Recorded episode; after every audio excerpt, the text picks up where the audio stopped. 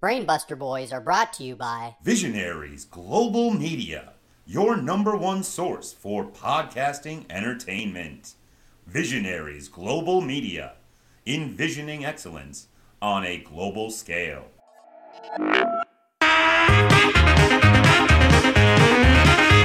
But yeah, this version of it was was, was the Benny Hill theme by, by TV themes, which, Yeah. which we knew was Okay. not it. See that that's what my understanding of it was. And then we Yeah, were I'm- I'm talking so about like is TV how bad of a how badass of a band name would TV themes be? TV themes be that'd be pretty good. Rather than the general Right. like these are TV themes like coming to Uh-huh. the stage TV themes. well, Do well, they you're, play TV themes? well, yeah, if for the Maybe Halloween some. show, if they if if they had a Halloween show, like it would be dead set for them. Wouldn't even have to think, Right, you know. People would be coming to their concert ex- expecting like different Strokes theme song and stuff Oh, like yeah. that. It's just their original bullshit. Or it's But just like- all sackety yakety sax. Hey, man. Oh, that, oh, that's like the encore or something like that, or this last song before the encore. You know, it would have Right. It's gonna blow the roof off the place. Yeah.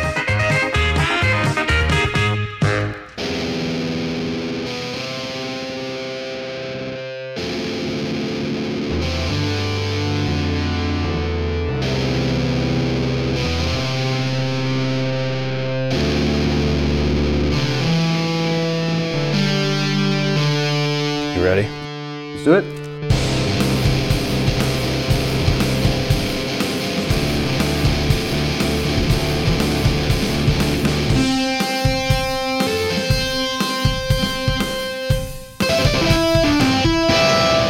All right. Welcome to the Brain Buster Boys, episode 95. My name is Brett Jagger, along with Beaumont Rand.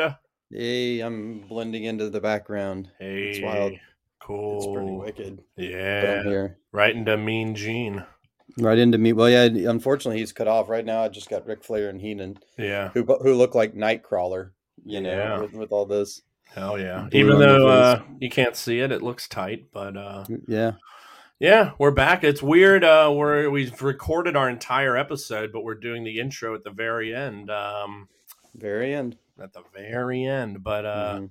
yeah, we're here. We're doing a little uh, Royal Rumble preview, I guess. Watching some old Rumble matches. Ooh, a, a Royal Rumble review. R E V U E, like the- like Bob Dylan's Rolling Thunder Revue. Oh, there you are. There you Yeah, are. Yes, pretty but before we get into it, definitely wanted to take a moment to say rest in peace to Jay Briscoe. Yes. Definitely a horrible and tragic thing that happened. Um, yeah, just it's that was a tough one to swallow for sure. Obviously, it's been about a week or so now, but yeah, it sucks. All love and support and everything to his family and friends, and especially his daughters that I know are in recovery from the tragic accident as well Mhm. Just terrible stuff. Um, I want to shout out our boy High Five Tom, who put out a great Jay Briscoe tribute episode here on Visionaries Global Media. Definitely the biggest Briscoes fan I know, and I know he'd gotten the chance to meet Jay. That's where I'd heard of him from. Yeah, you know, yeah. So yeah, much. actually wanted. I think it was uh, Diesel and Chad that had maybe when we were on with them the first time. I think we talked about them because like Okay. at the time, I remember I'd like seen, you know, of course, knew who the Briscoes were, had seen maybe a few matches, but not too much. But I remember those two specifically saying, like, these guys are fucking awesome. Check them out. And then, like, as we got to know Tom more, like him specifically, like driving that point home. And, you know, through a lot of the pandemic when I was digging deep into old Ring of Honor and TNA and Japanese wrestling, what have you, like, definitely watched my fair share of the Briscoes. And fast forward to this past year, I mean, that trio trilogy of matches with FTR, you know, some of the best tag team matches of all time. And just, you know, thank you, Jay, to everything you for everything you did. I mean, it's insane that he was only 38 years old and I know. had yeah. been wrestling for so long and accomplished so much. But Yeah, uh, since they're, since like eighteen, you know, like Yeah. I, like I remember we, we calculated it out, and yeah, it was like early twenties, like teen, you know. Yeah, they, were- they they were teenagers for sure when they both started, but yeah, he definitely leaves behind an incredible legacy. And I mean, ever since his passing, I mean, similar to Mr. Brodie Lee, like all the stories of support and you know everything coming about how he was such a great guy, such a great dad, such a great family man. Um, yeah, it's just a fucking shame, and Yeah. uh, makes you realize how uh, how short this could all end. So call Mhm. your call your friends, family, tell them Loved you love them, hug yeah. them. Yeah, this sucks. Yeah, no, it was just, you know, I remember when you texted me, it was just, you know, completely out of the. The last thing I expected to, to hear at that moment, Yeah, you know, and especially just having watched, like, you know, I don't know if I watched all three of the FTR matches, but we did one of them, that really nasty, bloody affair, yeah, the dog you know, double dog collar. the double dog collar. Yeah. And just, you know, I believe we did the, the, the one with him versus the Young Bucks and um, SCU. SCU. Yeah. Again, another great match. Final I mean, you know, Battle 2018. We reviewed Yeah. that with Tom, actually. Yeah. And Yeah. he referenced that match on his episode as one of his favorites of all time. Um, but, you know, we will be at Dynamite tomorrow in Lexington, Mm-hmm. Kentucky. I know this episode will be out after this even happens, but we're Right. excited to be there. And luckily, fortunately, Tony Khan was able to pull some strings because Jay Briscoe had been, for lack of a better term, banned from AEW television by Warner Media due to past homophobic comments he'd made literally like a decade ago. It's a shame that that was the case, but I'm glad that they're because it had initially come out that they wouldn't even let Mark on TV. Obviously, Jeez. that's not the case. So, and you know, everything about Jay and what he had done, like everyone had said, like, yeah, that was he's different man, he's changed, and I know he'd apologized, you know, a million times over. yeah. But we will get to see Mark Briscoe versus Jay Lethal on Jay Briscoe's birth, what would have been his 39th birthday. And I'm sure it's going to be a very emotional night, but I'm very happy that we'll be able to be in the building for it. Yeah, no, I'm really excited about that too. I mean, not just, you know, for the first Kentucky show, but just to be able to see this. And I mean, damn, I mean, to his brother, I mean, wrestling, you know, so shortly after a horrible tragedy. Yeah. But, uh, you know, I, you know, kind of wonder, you know, kind of trying to, I mean, literally impossible for myself to put myself in his shoes or to think, Yeah. I'm trying to think what he's thinking right now. But, you know, maybe he feels like his brother would have wanted him to, like, you know, take in the ring to, Yeah. to honor him that way, you know. And so if that is the case, then Godspeed, you know, th- this is going to be a, uh, obviously very emotional affair. Yes, yes, it will. And yeah, this sucks. But let's turn the page. Uh, we had ourselves a pretty big weekend, eh? Oh, we did. Oh boy. you know, it was just another one of those good old hoedown, throw him down, smack you down. I still have Shane's shirt. I guess I'm. I guess I'm gonna have it for good, and he's gonna have mine. You Yep. know, un until next we meet. Yes. But uh, but yeah, what what what a what a fun night. You Yeah. know, what what a great show. I mean, we went and saw Houndmouth play one of their two uh, hometown shows at the Whirling Tiger, which is a small venue down in Butchertown in Louisville. We got to see intimate's not the right word for it because it was a pretty raucous, you but know, more like- intimate of a venue Yeah. that they're usually playing these days, you know? right. Yeah, yeah. So it was close and there wasn't a lot of people, but I mean, it was like a big, you know, fun rock and roll show. Oh, and yeah. uh, yeah, I mean, you know, I had a blast. It was an excellent show. And uh, Um, yeah, a fun late night. Yes. Uh, and then we rolled right into the old Bengals throttling the Bills, which was just fucking awesome to see. Most complete game that team maybe played all year. And uh, Pretty much. I mean, ne- not for one second did I ever feel like that game was in doubt because we No, I'm- obviously got the lead on that opening drive. And And went up by two scores and then never really relinquished yeah, that was um, uh, that a lot uh, of fun. you know That's no sure. yeah i mean like you know they were just moving the ball just imposing their will just sort of whatever um, phrase you have for for utter dominance really you know uh, really uh, you know especially with the makeshift offensive line with a bunch of second stringers Yeah, they Joe Burrow and- dominated. yeah and then uh you know our corners you know like oh Ta- taylor britt hmm yeah yeah you know especially him you know really nice like just shutdown game And then we've you got know a mad Diggs, got scientist. josh allen We've yeah got a Lou mad Anarumo. scientist named Lou Anarumo. Yeah, we were saying at about five on uh, on Sunday on Sunday morning that He was up he- scheming while we were still partying. That's yeah for sure. yeah, and he was down blitzes. He was dialing up blitzes, and you know if we could have been at Orchard Park, we, we would have, and Yeah. we thought about it.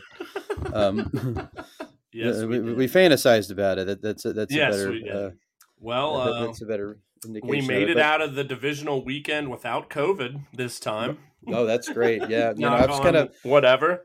you know, I was walking. What was it? Uh, yesterday on Monday, and I was just sort of like, you know, well, what if? I was like, Yeah. you know, what if, you know, I, I come home and I eat dinner. I'm like, I can't taste any of this stuff, you know. So Well, I fortunately no COVID, but I've been dealing with this fucking ear infection Yeah. since Friday night and not getting any better and on my second round of antibiotics, but fuck. Mm-mm-mm. Yeah, I'm surviving. But uh, yeah. Yeah. hell of a weekend, hell of a performance by the Bengals. And we've Yes. got the showdown at Arrowhead, the rematch from last year's AFC What, Championship. what, what did that guy outside of Wrestle say? on Um, site. On site. On, site. fucking site. Yeah. Know what it is on site. I think we did talk about this uh, on the Wrestle Arts episode, but yeah, I was wearing my Bengals jacket at that show. We were out front during intermission, and there was a Chiefs fan, and we were having some, you know, good natured banter, and yeah. basically saying we're going to beat the Bills, and we've already beaten your ass. He's like, all right, well, Yeah. we'll see you in Arrowhead on site. I'm like, we like- beat you there last year, motherfucker. Yeah, like last year. Yeah. Well, the funny, it, he he started it too. He waded Yeah. into all of this because you were wearing For your sure. Bengals jacket. He's like, "Oh yeah, Bengals jacket." yeah. You know, and what are you supposed to do? Like ignore him? Yeah. You know, and you were just like, "Oh yeah, you know, Bengals. Yeah, you know, we're." I'm a Chiefs um, fan on site. Yeah, he, he he tototally started that. So Mhm. like, I don't feel like we got any bad karma from that. I feel like Oh, that's all on this dude. You know. Yeah. So.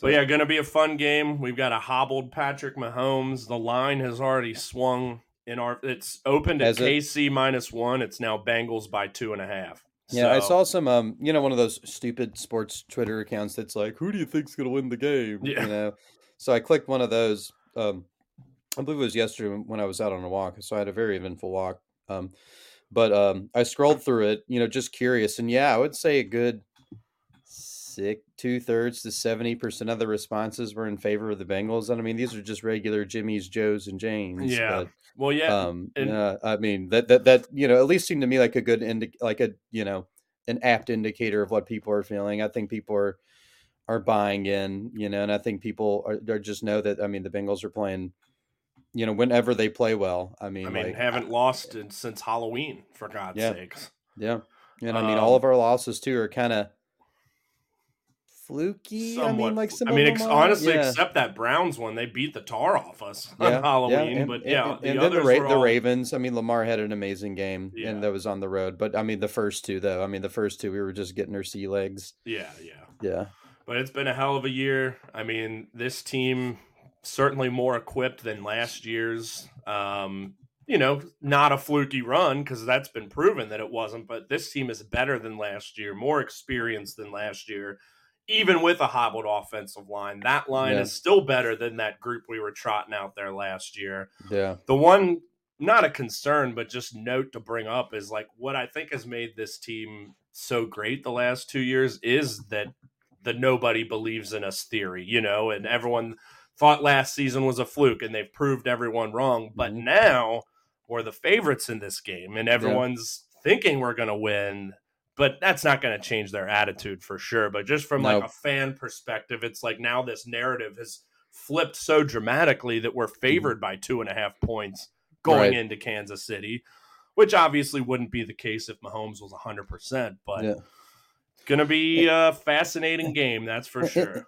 And I still think we're in the position of dethroning them. I mean, just like you know, we had looked up whenever we were watching the game Five on uh, AFC Sunday. Yeah, yeah, yeah. So, so it, it is us doing the dethroning. So we are kind of in the uh, challengers uh, Yeah. position. Even though we did Uh, beat them last yeah. year in this exact game, but Right. Yeah. Yeah. Like cum- in a cumulative way, you know, I would say, you know, over the past five years, we're still in that, you know, especially even when you talk about like, you know, these quarterback rankings, sort of where Burrow is, um, you know, and what a win against Mahomes would do for not just our team, but his, his stature going forward. yeah, I mean, I saw like just beat Allen handily. I mean, I think pretty much Mahomes, Allen, Burrow kind of regarded as the top three. Obviously, with Jalen Hurts' year that he had this year, he's got to be right up there in that mix too. But Mm-hmm. just beat Allen, 3 and 0 against Mahomes. You go into KC and win again, like hard to Yeah. say Burrow's not the creme de la creme, the cream of the crop, the best quarterback in the league.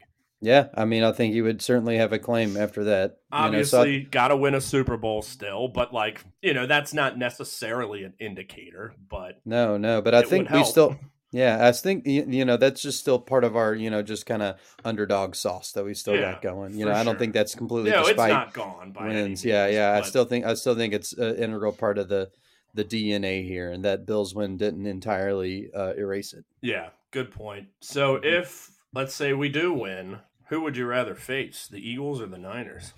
It's a really good question. Um, I think the Niners probably across the board have the you know best roster in the league, and I think you know, um, I mean Brock Purdy's been good. I think they said you know we talked about Jimmy G, you know, ad nauseum all weekend, um, or at least I did. Um, so, um, but uh, but yeah, you know, uh, I want to say Philadelphia just because yeah, I think the Niners just have some some fucking weapons that I think you know uh, if they really kind of got going, I, you know, I think that could you know be a lot of trouble because I mean you have like McCaffrey, you have Deebo Samuel, you have a pretty decent receiving corps, you have Kittle. Um, you know, no matter who the quarterback is, if you just can kind of get one of those guys really going, then then you're in trouble. But I think I would rather take the the, the Eagles, you know, just because there's just a little uh, like less playmakers. I think there, you know, something that would be a little bit more manageable. Um, despite Hurts, you know, probably being better than either uh, Purdy or Jimmy G. Oh, You know, I think that 49ers team- Yeah, yeah. But I think uh, you know, that Niners team is probably in terms of roster across the board, probably the most like well balanced in, in the league. So I think I would take Philadelphia. Yeah. So coming into this week, before this weekend, I would have said Philly pretty much hands down. Yeah. But granted, they beat the piss out of the Giants, and then the Niners, you know, didn't look as great against um, that good Cowboys pass rush. But I think I'm leaning towards Niners more for you know as much for the narrative of it of the Yeah. only two or previously to last year the only two Super Bowls the Bengals had been to they lost to the Niners Mhm. so I think it would be really cool to beat the Niners and at the end of the day it still is a quarterback driven league and Jalen Hurts strikes a little more fear into me than Brock Purdy even with all Yeah. those playmakers both are good defenses. I mean, it's they're both ob- they're the two best teams in the NFC and Mhm. the two best teams in the AFC. I think we definitely proved that this past weekend. So bring it on. Yeah, I, I saw a stat here. Let me pull it up because I recently just texted it to my brother, just about the quarterback records coming into this weekend. Oh, yeah, Purdy's is something real stupid. So here it is. Yeah, the four dude. conference championship teams are a combined 35 and 2 with their current QB starting since November 1st. Burrow 10 and 0, Purdy 7 and 0, Mahomes 10 and 1, Hurts 8 and 1. And Mahomes only lost to Burrow and the Bengals. So, Mhm. yeah, we've got a hell of a final four here. I think like I was just saying, pretty clear the top 2 teams in each conference. It's going to be a fun weekend. Yeah, no, it is going to be a, a big hoot. You know, I, I, you know, like I said, I'm no, I'm gonna definitely try. You know, like, like, like when I say try, I mean probably, definitely. You know, barring any sort of crazy uh, new plan to um, come and partake in the festivities. We got the late game this year, which will be interesting. I know Yeah. you have to work the next day, but whatever. Yep. Okay, well, real quick before we get into the Rumble uh, recall thing, let's, uh, I'd almost forgotten, but let's do a very quick picks for this oh yeah, we got to do that, don't we? Royal Yeah. Rumble show, which we'll be finding time to watch at some point, but, um, you know, likely will be, I mean, we will be reviewing this next week. We're not Mhm. sure when we'll be recording yet. I just typed in Royal Royal 2023. Royal Royal. Okay, so 2023 Royal Rumble. Still only five matches official. I didn't watch Raw last night, but we'll skip the two Rumble matches for now. But we've got Bray Wyatt versus LA Knight in a Mountain Dew pitch black match. Which no one knows what the fuck that is, but who you got? I'm down. Uh, let's go, LA Knight. Fuck Yeah. it. Hell yeah. Yeah. I'll pick Bray Wyatt, but Yeah. I'd like to see LA Knight win. Um, I don't watch SmackDown weekly by any means. I think they've dropped the ball with the Bray Wyatt stuff. I mean, it's just been going on for so long with really nothing happening here. I know they've got this new Uncle Howdy character, but Yeah. I've kind of fallen out of interest with it. But maybe this match will bring me back in. But uh, yeah, an LA Knight win to me would be more interesting. But I'll officially pick Bray Wyatt. So, all right, we've got um, a match that we're reviewing uh, later this episode from six years ago: uh, Roman Reigns versus Kevin Owens. Singles match for the undisputed WWE Universal Championship. Roman. Yeah. Burp. Yeah. Obviously, I'd love to see KO win, but this but yeah, ain't the not. time. Yeah, no, it is not the time. No, but it should be another great match. Um, also, like the one they had at 2021 Royal Rumble. They're they've got a heck of a Royal Rumble feud here going. I do. They're rumblers. Mm, Ramblers and Rumblers. We've got Bianca Belair defending the Raw Women's Championship against Alexa Bliss. Uh, I don't know. I, I guess is Alexa Bliss like really like that championship? Has she had a belt before? She yeah, like she held it quite a few times in like the 17 18 era ish. And I know um she she's been having kind of some weird shit going on with her character like callbacks to the fiend type of stuff. Uh-huh. Um but it's made her character more intriguing and dark Right. and- where she was just kind of the baby face on Bianca's team when they were feuding with damage control. She's at least had some intrigue, but yeah I'll still go with Bianca though. yeah, I agree. I mean, I think they're setting up her versus Rhea Ripley for WrestleMania, whether that means Rhea winning the Rumble or they they've already kind of had some beef. So, um, let's just go right to the women's Rumble. I know there's not really like a list or anything, but uh, I'm gonna pick Rhea Ripley. Yeah, I'm gonna pick Rhea Ripley too. Yeah, I mean, she's just had to. such an awesome year, you know, in the Judgment Day, and even while she was still injured, just being such a commanding presence on the mic and everything she's been doing with her little cuck boy Dominik Mysterio, like she's Yeah. just been so great. Um, like I said, I think she challenges Bianca at WrestleMania regardless, but I think she deserves a win at the Royal Rumble here, and I think it would be great to see. Yeah, no, I think she needs like that big, like you know, big moment. She deserves it. And the men's Royal Rumble. I mean, is that gonna be Cody? Is that Cody time? I think so, Yeah, Yeah, I reckon. and I admittedly haven't been watching as much WWE into the new year here, but frankly, I don't even know like who the other like candidates are that people are thinking might win this. year. Yeah, I mean, like, but who's Roman already had a feud with in Dispatch? Like Drew McIntyre, Yeah. Lesnar, you know, The only I other one I think uh, could make sense would be Rollins, Rollins. Yeah, that that's kind of where mine was going to. but like they still have the belts unified. Like Mhm. it just makes it that much more difficult. I think they need they need to split the belts. But anyway, What I'll if it was like Cody. Big Bob? Yeah, big, Big Bob. that'd be that'd be. I, actually, I think that'd be pretty tight. Yeah, I think I think he in theory had a match last night, but again, I didn't. I haven't watched it. I'll. I'm gonna watch. It was the 30th anniversary of Raw. I heard it was pretty good. I heard. I know the Undertaker came and like had words with Bray Wyatt, so I was just seeing pictures of that. But anyway, I'll pick Cody too. I mean, it just seems that that's what they've been building towards this whole time. So Yeah, especially him coming off that injury. I mean, will this be his first match since? yeah, his, and uh, they've already been showing like vignettes, kind of hyping it up and everything. So. Mm, Yeah. But we'll see. Yeah.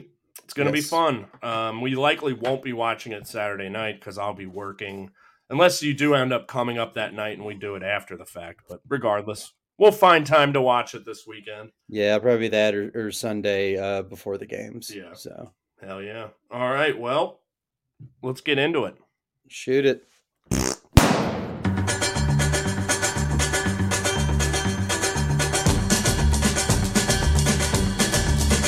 Okay, it is time for I don't know if we're going to call it Rumble Recall or Royal Recall, but I guess you'll know by the time this comes out. But we're here. It's Royal Rumble week, and we're going to dip back a little bit and review some old matches from Rumble shows. Not necessarily Rumble matches, but just great matches on the shows. And boy, we've got a big one to start with here, don't we, buddy? Yeah, we do. We do have a very big, disgusting, bloody, barbed wirey one. And You know, because it's so graffiti, lot, lot, lot of graffiti Oh yeah, in those and anals. because it's so know. disgusting, I couldn't think of one man to bring on. And that would be our friend Kyle from the Apron Bump. Welcome Oh. to the Brainbuster Boys, brother. Oh man, it's an honor to be here. Uh, I do classify myself as the barbed wire uh, board of podcasting, so Okay, it's, yeah. it's, it's an appropriate intro. The barbed wire bump. Yes. Ooh, Yeah. there's something. BB, I did or one of no, those this BWB. weekend. I was like, is that BBB? One of those this weekend. oh, shit. I think it's a Pornhub category. If I'm Yeah. mistaken. Oh dear. Well, hey, uh, glad to have you here. Uh, I was on your show. Shit, when was that? Back in the fall? I don't even know. Time is just, it's not even real. It feels like sometimes. This Could have been last month, could have been six months ago. I don't know. Honestly, you're absolutely. Oh, right. it, it was one month ago. I, I released that Greg Goldman thing, and that feels like ages ago. I know. Mm. Like like, like, like an eon. Like well, we had a great time talking Oh, yeah. Progress Chapter 23 on your show. I've certainly listened to a handful of other episodes, and uh, you're a pretty Thank funny man. guy. And like I Oh, said, just stop. nasty, disgusting guy, too. Oh, you nasty. I'll, I'll take that as a compliment. Unfortunately, no Jack Sexsmith and Mr. Kako here, but we do have the auteur of Mr. Sacco, even though he doesn't make an appearance. But we are talking from Royal Rumble 2000, Triple H versus Cactus Jack in a street fight for the WWF Championship. Hmm. And I was just telling Kyle before we hit record that Bo, you had never seen this match until about an hour ago. And uh, as typically we do on these, uh, if you recalls, I always like to kind of just get your thoughts top down of what we just witnessed. And uh, this was some peak attitude era shit, was it not? Oh, it was, you know, and kind of like beyond sort of the context of that, you know, I'm thinking, okay, tax. I've seen that before. Yeah. Um, I haven't seen barbed wire around a pole, but I've seen barbed wire in a pole before. You know, like I've seen like fighting out of the ring and getting, you know, like like like like um announcer table bumps and and things like that. You know, like a lot of stuff, but like how this sort of all kind of like combined and came together. You know, it just felt like it, this was the classic, cohesive, definitive version of using all these things of having Very, all these very items. Well done, put together match. And not tax. Remember the king called it a sandbag? A sandbag. Oh, the sandbag. He said there are thousands of them too. He's and like, I like is that, a sandbag? Don't worry, it's just sand. I'm Yeah. sure of it. And And JR's they like, were- I don't know, King. I don't know. Well, he said there are thousands of them, and I don't know if I've seen anyone. thousands. Yeah. And I, then I don't know if I've seen someone go face first into him, and I'm sure they have, and I'm sure like this is just my limited view of this. I at that forgot he time, did. At that He did play time, I don't yeah. think Kyle. Correct me if I'm wrong. I don't remember that happening because tax were still relatively Dude, and it's new yeah. in early 2000. this whole match Yes. was very novel and in, in the sc- in the scope of like where the timeline is because Absolutely. attitude era you said it, it's peak attitude era but we haven't even reached the TLC matches yet I think Yeah. they had the hardcore title at this Yeah, point, that was like late '99. I'm pretty sure. but that was almost like more like slapstick kind of stuff backstage like Yakety 24/7 sax. title yeah, yeah, basically. exactly. Yes. this is definitely the first time. I guess Hell in a Cell and stuff has happened, but just the plunder Yeah. that was involved in this match was Yep. something that they had never done, especially in a main event or a, a world title match like this. So yeah, it was it big was show. insane to watch, even in hindsight. Oh yeah, and I'm pretty sure we had watched this show live as kids because one of our hmm. buddies had the illegal black box where you could get like the pay per views. Nice. And I, why I remember that is, if you recall, earlier in the show, obviously we didn't watch it, but they had the Miss Rumble bikini contest, which Mae yes. Young at eighty something years old got her titties out. oh my god! Did. I- So like if think you they go back and watch it, it'll like have a big censored thing over it. But we saw that shit live, and they were down to her waist, the Oh saggiest titties you'll ever see. Still in in your, your life. spank bank, though, exactly. You But can't- that's like can't the cut one. out your memories. yeah, like that's the one thing. Like I remember watching this show live because of that, and of course the match too. But like I've since watched that match so many times. But Mhm. incredible stuff. Kyle, what's kind of your story with this match? Obviously, you're a an old school fan. You've been reviewing all the old stuff. I know you're not quite to 2000, but were you watching the product at this time, or kind of what's your history with this match and really just kind of this Yeah. time era?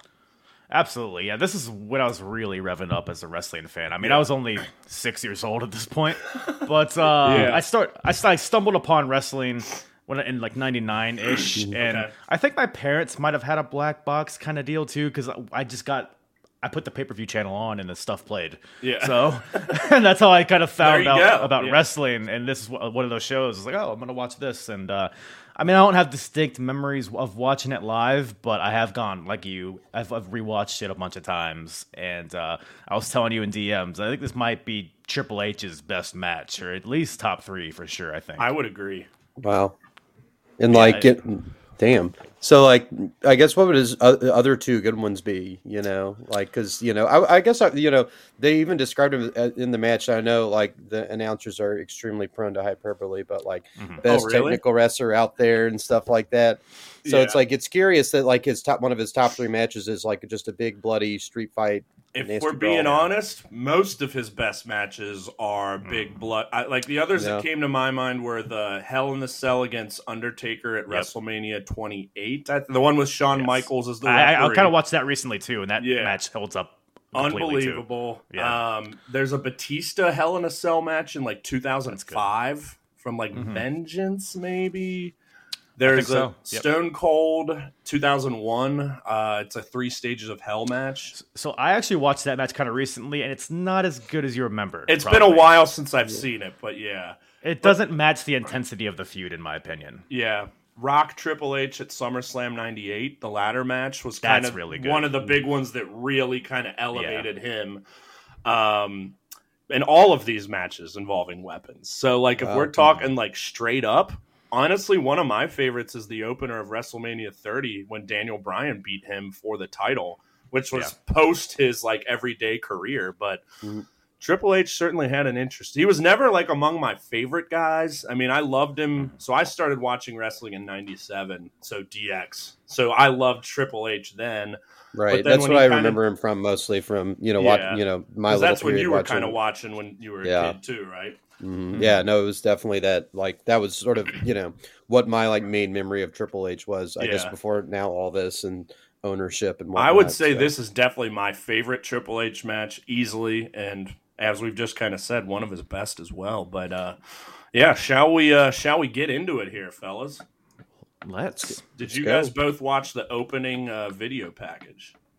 I did. I Yeah. did. I wanted Yeah. to kind of recalibrate Yes. like what the storyline and Which stuff it was. was a big one because the this Yeah. was the birth of the what they called both the McMahon Helmsley era. Uh-huh. Triple H and Stephanie first getting together, although they weren't married in real life here, not for like another three years. I don't E- think. even though she had the hyphen in Helmsley there, Correct. so I guess they just in cave. Yeah, that was just part of the storyline. Well, and Triple H actually uh, drugged her and took her to a drive-through wedding in Las Vegas and got married Wow. to her that way. As any good love story starts. Yeah, yeah, you know, uh, give me give me uh, wrestling storylines that have aged well for one thousand, Yeah. Alex. You know, like so that happened, and that was like when Triple H was feuding with Test, who was about to marry Stephanie, and then mm-hmm. he married her, and then they ended up getting together and running roughshod over all of WWF, as you could see, firing Mick, Mick Foley. I always loved the bit when they do the "Have a Bad Day" and it's like Triple H playing Terry Funk and someone else playing Mankind. It's like you stink, you stink at the joint up. I completely forgot about that. Like in the video package, it was like Cactus Jack versus Mankind. It was like such a weird image. I don't remember at all. Always loved this video package because it really does encapsulate it too. And Oh yeah. you know, you had him get fired, and then you have The Rock, which let's not forget had a huge feud with Mankind the year prior, mm-hmm. end of '98 through the beginning of '99. Now he's coming out to stand up for him, brings the whole roster. We're gonna walk out if you don't reinstate him. They do, and then it's the whole. Well, you beat my ass last week. I don't know if I could take you in a street fight, but this guy can. And he reveals the Cactus Jack shirt Yep. and uh, Triple H is just fucking scared immediately. And uh, yeah, that's that. Madison Square Garden, the stage is set. But uh, yeah, I really like this video package to kind of get you into the match. hmm Yeah, it's surreal because I know me personally, I've been watching a lot of old ECW, and I'm watching the time period I'm in. You know, uh, Cactus Jack is still in ECW, so it's surreal to see Oh. like within like four years or so, he has transcended, and now he's main eventing Madison Square Garden in the WWF as Cactus Jack. So to me, it really was easy to kind of like, oh, this guy's Cactus Jack is the real deal, and Triple H, I feel like put over like how um how intense this guy was. Like him and Mankind were completely different people, basically. Yep, yep. Yeah. Um, so I think that's pretty much all we got here. Then uh, I don't know if this was the video package or like as they were coming out, but one of the announcers said Triple H forced Mick to metamorphosize into Cactus Jack, which I just thought was a funny line.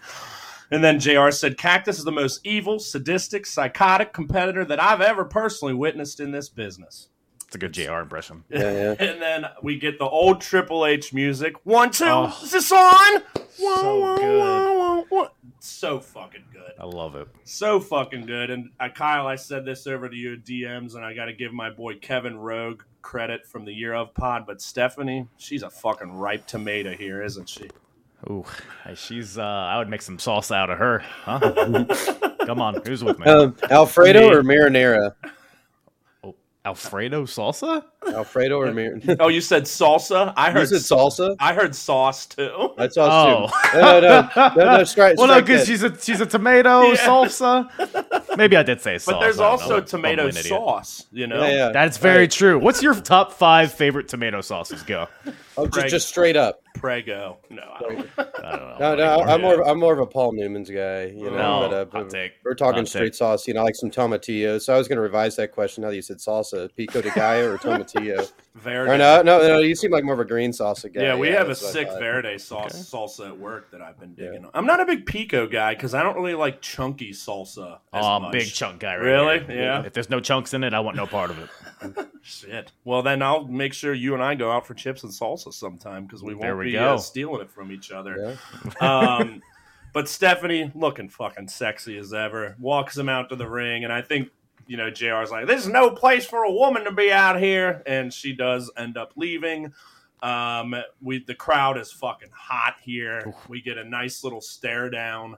And uh, Cactus just starts punching him in the head. Um, obviously, there's a lot that happened here. I don't know if we want to just start by going kind of through it top to bottom, or anything that like really stuck out to you all, or what? How do you guys want to attack this bad boy?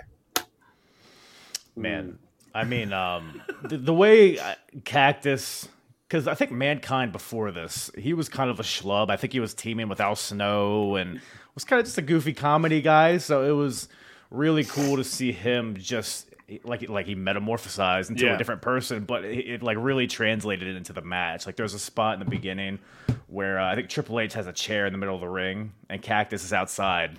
But Cactus is like, yeah, yeah, hit me, hit me, and then Yeah. just fucking clocks the shit out of him. Yeah. Yep. but that's like kind of throughout the whole match is just like Cactus being indestructible, kind of. Yeah. Yeah. Well, and that And I- even kicks back. Sorry, but to last year, like I said, Royal Rumble '99 when he Right. wrestled The Rock and took mm-hmm. what 15 straight unprotected chair shots to the head. And that happened what in the first five minutes of this match too. He gets that mm-hmm. huge chair shot to the head. But Kyle, you're right. Like he's asking for it at times, and that is the mantra, the Cactus Jack character, and really Mick Foley as a whole is the man doesn't feel pain and he's indestructible. But uh, Bo, I know I cut you Yeah, off yeah. What'd you get? No, I mean, well, it seemed like you know there was just more like you, you like you know, I was saying earlier, you get like familiar with a lot of these matches with like a lot of these tropes, like like the tacks and and barbed wire and just the weapons, but like there just seemed a lot. Things seemed to like be a lot more like intense and harder. Like I don't know, like there was one moment where I think Triple H like threw him into the stairs, where it just Oh, seemed just extra violent. Um, Absolutely. when he went like know, knee thing. first and just like Yeah. flipped over. Oh yeah. Yeah. Brutal. Yeah. Yeah. And that's a classic Mick Foley spot there. But you're right, like everything seemed to flow great. The drama was there. You could feel the big fight atmosphere, MSG. Um, yeah, I just got a whole bunch of various spots, so I guess we'll just kind of roll through them and just kind of Yeah. digest. But Bo, I don't know if you caught it, and obviously I've seen this match a million times, but it happened early on when uh, Cactus suplexed him onto the pallets up Yeah, the yeah. ramp. He Uh-huh. got a huge fucking gash on his leg that they Mhm. show later on, Right. but like there's a fucking piece of wood just like sticking Yeah. out of his calf. like a big splinter. yeah, you and it's just more like than that, gushing yeah. the whole time. Yeah, But, no, that was like the first big injury. I thought like the head one's like the glorified one, you know, Yeah. the one that, that's like the money shot.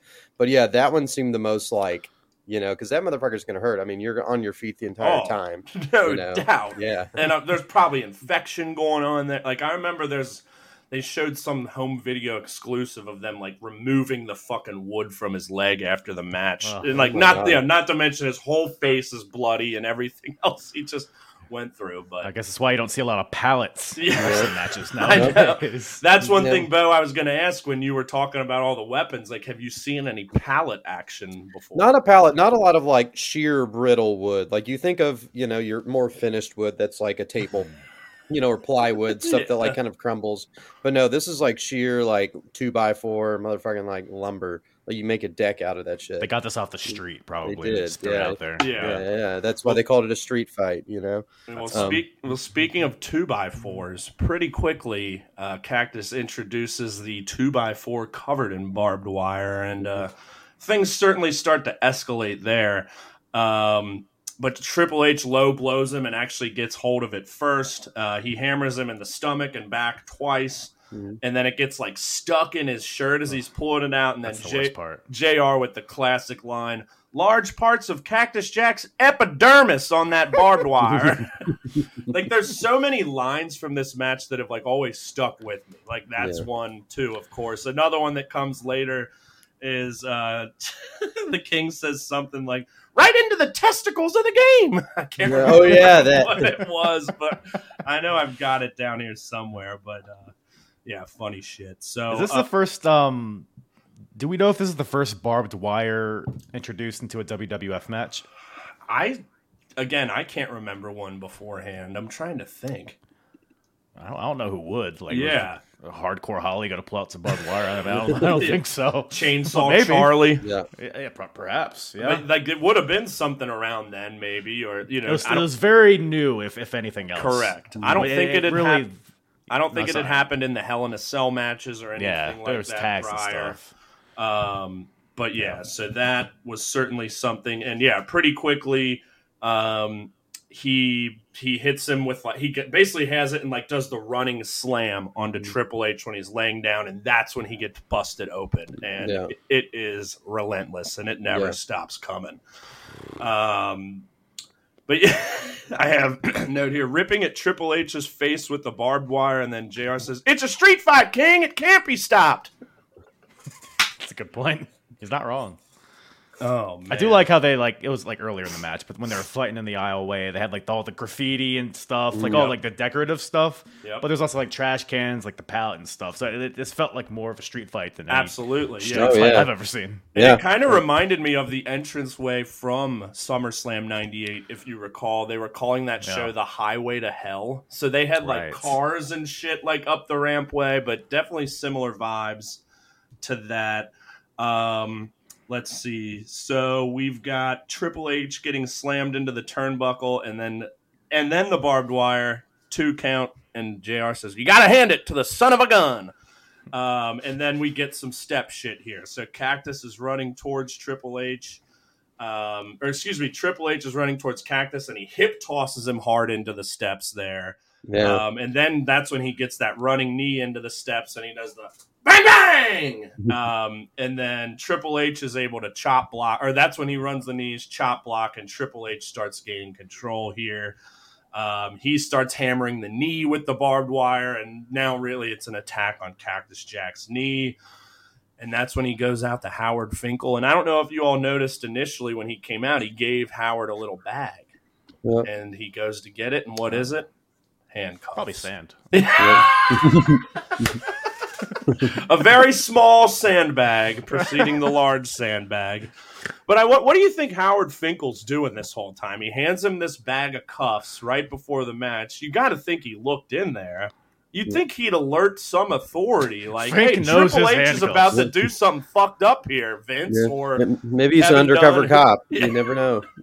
Yeah. Yeah. but uh, I thought that was pretty curious. Like, come on, Fink, you should you should be better than that. I didn't catch that. That's fun. I didn't see him hand Yeah. the So bag. Cactus, he gets like one hand cuffed basically and starts fighting back, but that bastard Triple H is smart, kicks him in the knee and gets him fully cuffed back. Yeah. Then one of my favorite spots of the match here, Triple H goes and get the ring steps, and again Mick's like baiting him to run at him, and he just does the simple drop toe hold, and Triple H goes, "That was my headset," but face first into the steps just the ingenuity there is so good. Like you obviously think, you know, Cactus is fucked here, but he just does that one little move and he kind of gets one over on him. Um, and then he low blow. He that's the testicles in the game. He like jumps his head onto Cactus or Triple H's nuts. Then he's like, and then he throws his entire body weight right into the testicles of the game. Not the testicles. Not the test. Yeah. And then Cactus starts biting his bloody face, and it's just real nasty here, Kyle, isn't it? I thought you were about to say started biting his testicles. I was like, I missed this part completely. Well, I watched yeah, he, the wrong video. he was- biting the game's testicles. You know? Right. Yeah, that's what it was. As But one let- does. person. Let's not undersell how much blood Triple H was losing here, too. Though, like, Yeah. It Well, was- certainly. Yeah. Certainly, commentary didn't undersell it. you know. no, no, they did not. He had that crimson mask tattooed on his face. But yeah, him biting him, biting his bloody face while he's still handcuffed was great. Then Triple H clotheslines him, blasts him with that chair. the piece just goes fucking flying into the crowd. You could see it buckle. This wasn't a gimmicked chair either. This was just a chair that a guy was sitting on. He just clobbered him. Whew. And I think the announcers even referenced it, like pieces flying everywhere. Um, and then that's when they go back up the ramp, and then what the part you pretty much mentioned, where he's really asking for it. And who comes out? His old buddy. If you smile, The Rock. Just real quick too, like you barely even see him because the ref's there, but he comes, Well, gets that chair shot, and runs to the back. Yeah. I thought Yeah, you had something you were going to say there, Bo. Oh yeah, no big entrance or anything. He was Yeah. just kind of in the back of the shot and just wandered in there. You know, you think there, you know, there'd be more fanfare with him. I know. And like if you're more in the arena yeah. and if you're sitting on that other side, like you could have missed it. It happened oh, so Oh, yeah. quickly. Yeah, Right. so- And then The Rock does come out later to win the Royal Rumble. Spoiler alert. Or did he? Oh, Conspiracies. Oh. Conspiracies with that one. Oh, is Big there? Show won, actually. the Big Show could have been the star. There's a the lot Show of cons- could have been in Fast and the Furious, but nope. Nope. Now he's relegated to cancel Netflix shows. You know. what was Did you ever watch that show? what Oh, yeah, was it? It's a sitcom where he plays like a version of himself who's retired from wrestling. I think it was just called the Big Show Show. It was Yeah. like a Really? like a Yeah. Full House type of show, but it's the Big Show. Like he's big. How's this big guy gonna get through life? I did not see that. No, he was in what Jingle Not, All not the many Way. people did. Yeah. Was he? Yeah. Yeah. I think he played a Santa on there. I just pulled up his IMDb. Water He's someone we did not reference, Bo, and we recently talked about Yeah, yeah, wrestling yeah. actors. Yeah, Waterboy, for sure. Anyway, we digress here. Yes. Uh, That's a whole other episode. yeah, We delve into Knucklehead and we do a deep dive on that movie. yeah.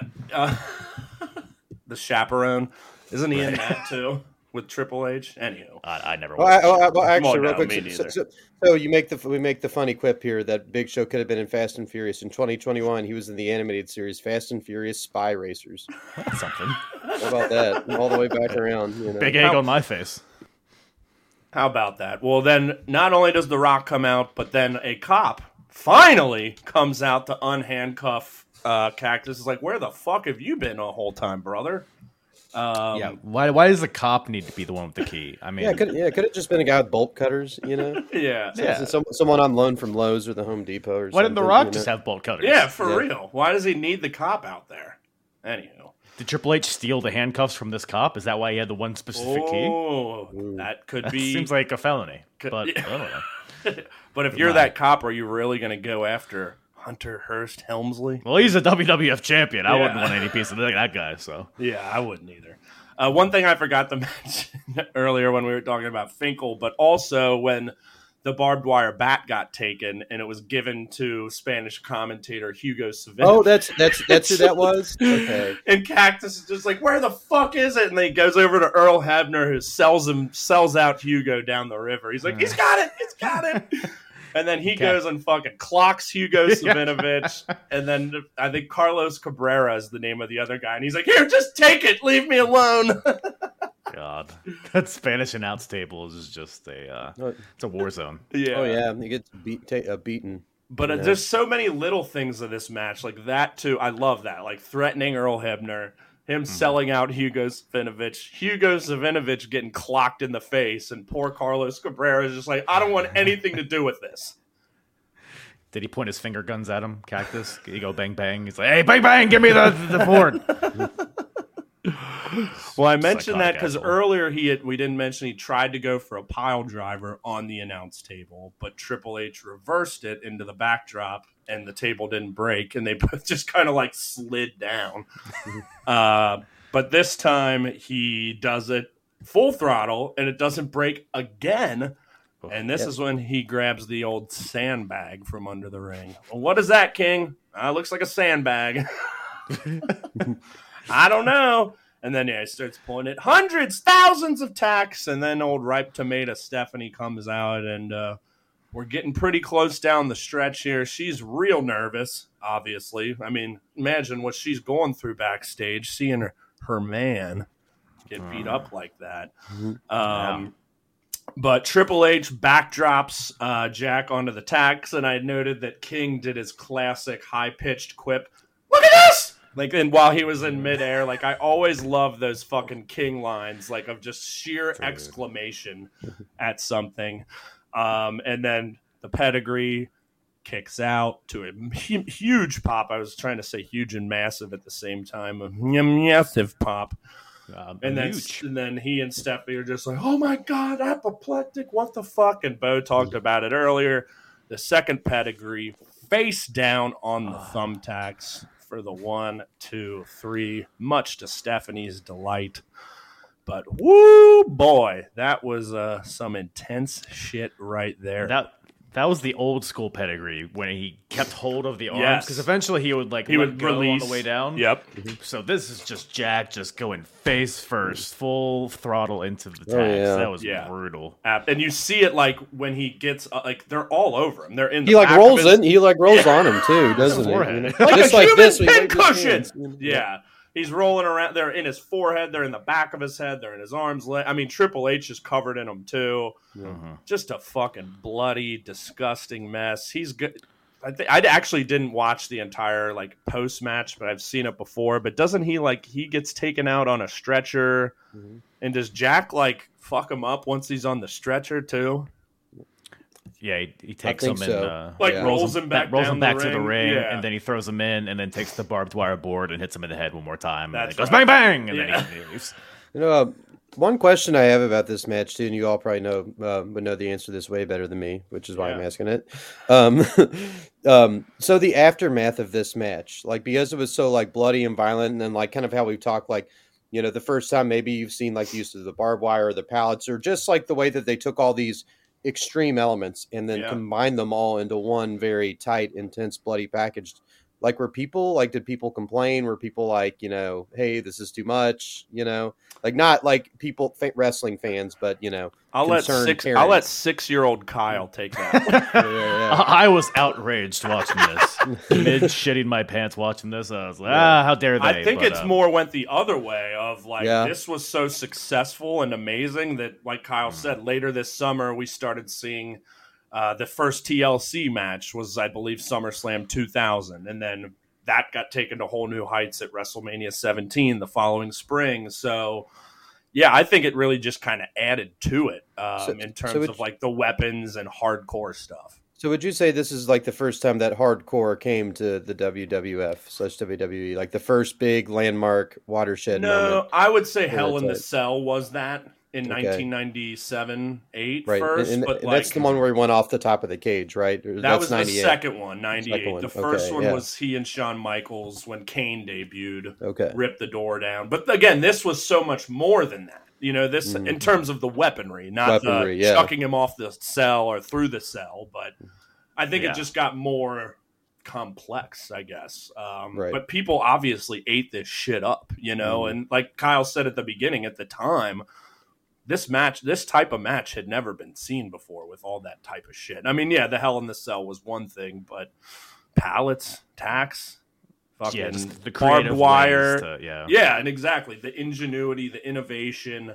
and it all just made sense and just worked out, and it's fucking great. Five stars for me. This is a classic. Probably one of my favorite matches ever to happen at a Rumble event, no doubt. Which is this was my number one pick of like when I thought we were going to do this episode. This was the one. Like this is the first match that came to my mind.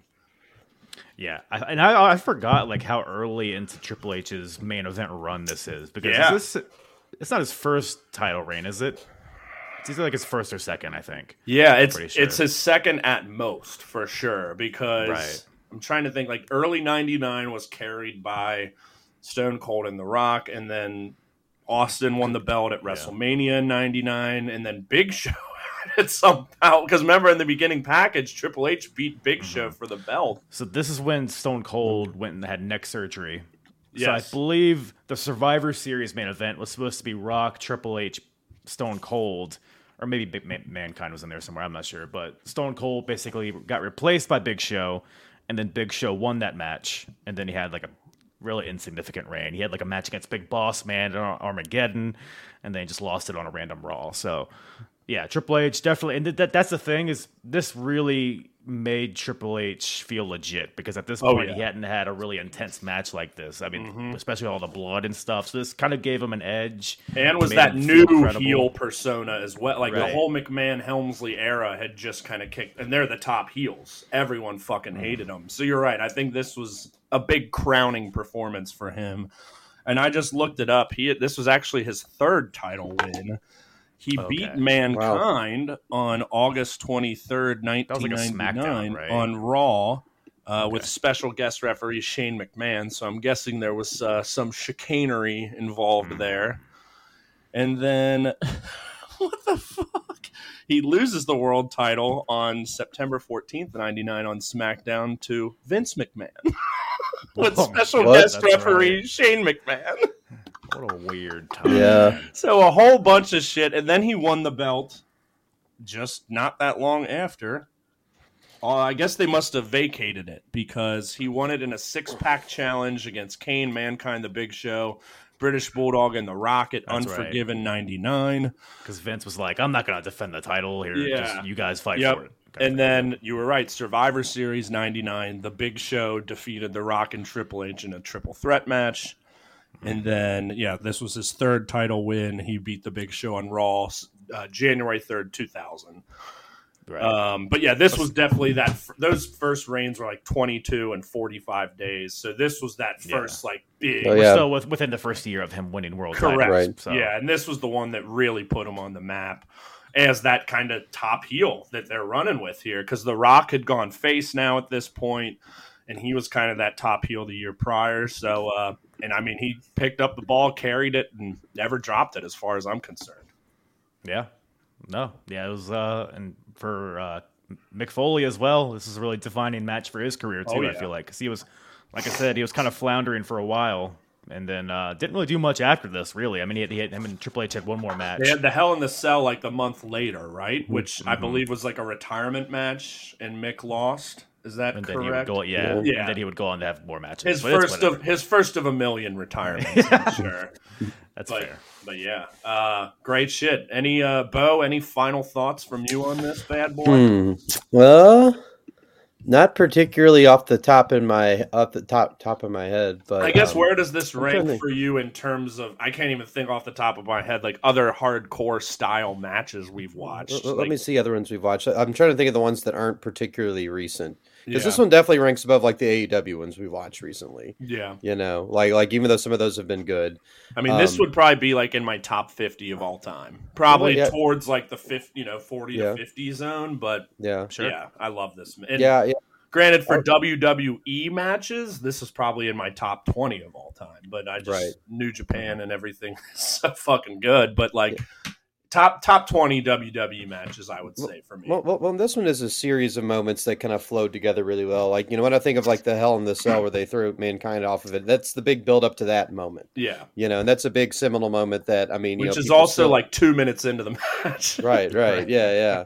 But it's like you know, this had much more of like kind of a organic like spot to spot to spot. You know, and, and like you know, through that, it told a lot more of a story. It wasn't just like, oh, here's this big crazy thing. He fell off, you know, the top. Yeah, know, which yeah. The, he got in-ring psychology and storytelling was top notch in this one. Yeah, you know, and this one I think you know like was just a lot more entertaining to watch because of it. You know, it was just a lot more just to kind of see the the ebb and flow and and you know like especially like now that I realize the fact that you know a lot like this is the first time barbed wire, tacks, other things like that you know um, made their appearance in the ring. I bet it was pretty crazy to uh to watch when Oh, it yeah. actually was happening.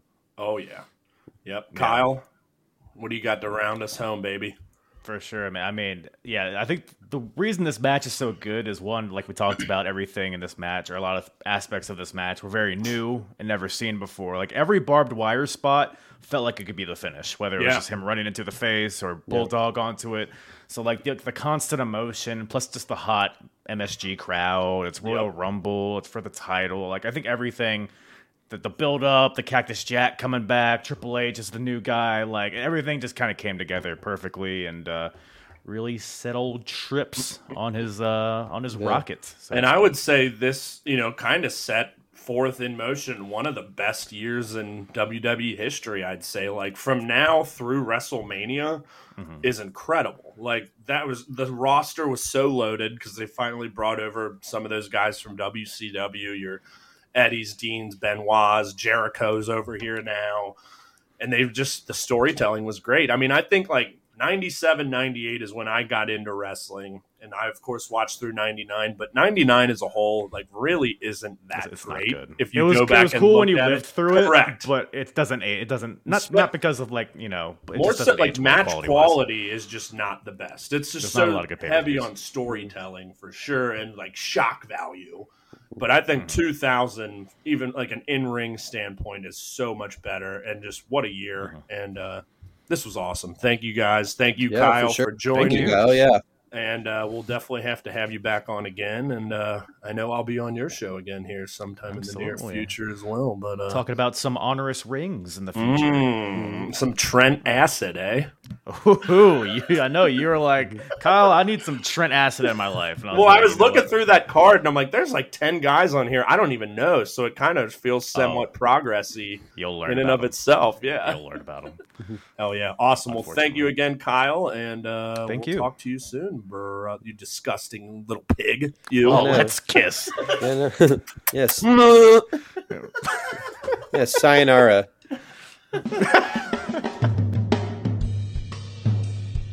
All right, 2023, New Year's, new balls.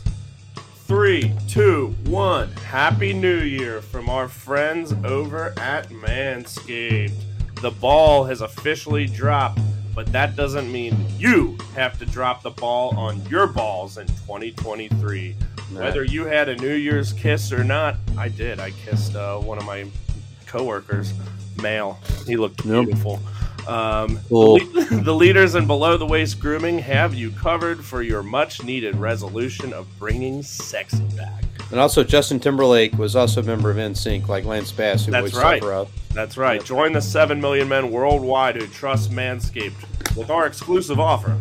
Go to manscaped.com and use the code BBB for 20% off and free shipping.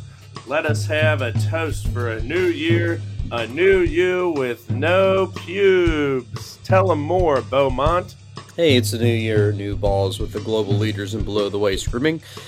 This year, take your package to the next level with the Performance Package 4.0 and other premium wet goods. Inside the package, Performance Package 4.0, you'll find the signature Lawnmower 4.0.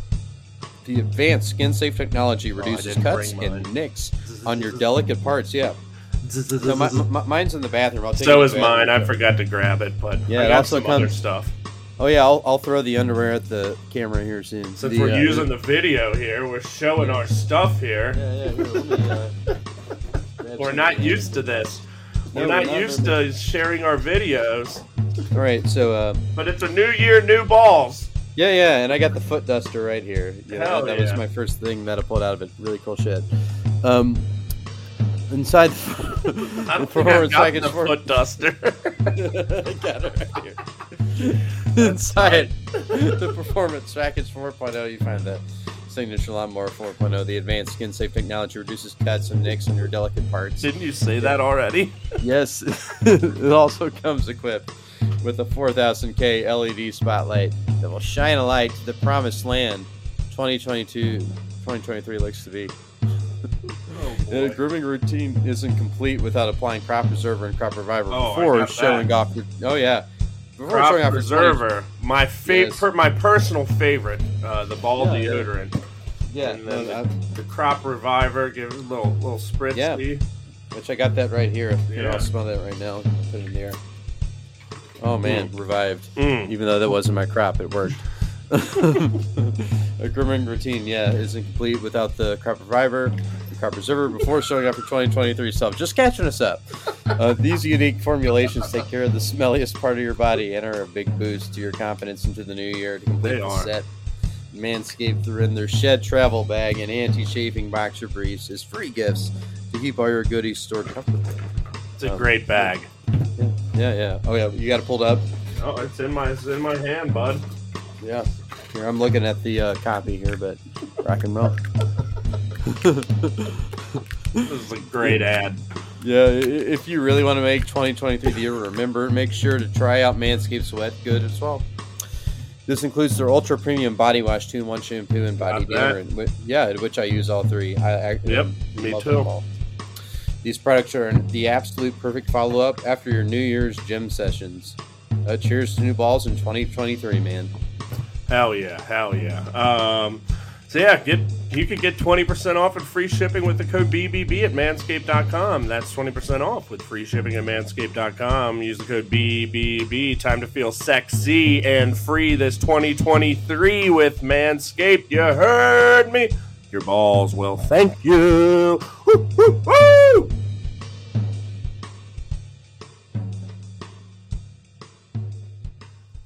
Alrighty, we are back again with match number two of the Royal Recall, Rumble Recall, who knows? And Yeah, yeah, yeah. we've got an old friend here with us, uh, friend of the program. He's been on several times. I can't Mhm. remember the last time since we didn't do our year end thing, but Yeah, Alex that's what I was Azar, welcome back to the program, brother.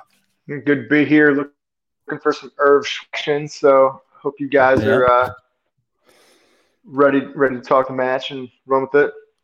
Yeah, absolutely. So I don't know. here we. I'm sorry. what was that? Is it because I'm not? No, No. nothing.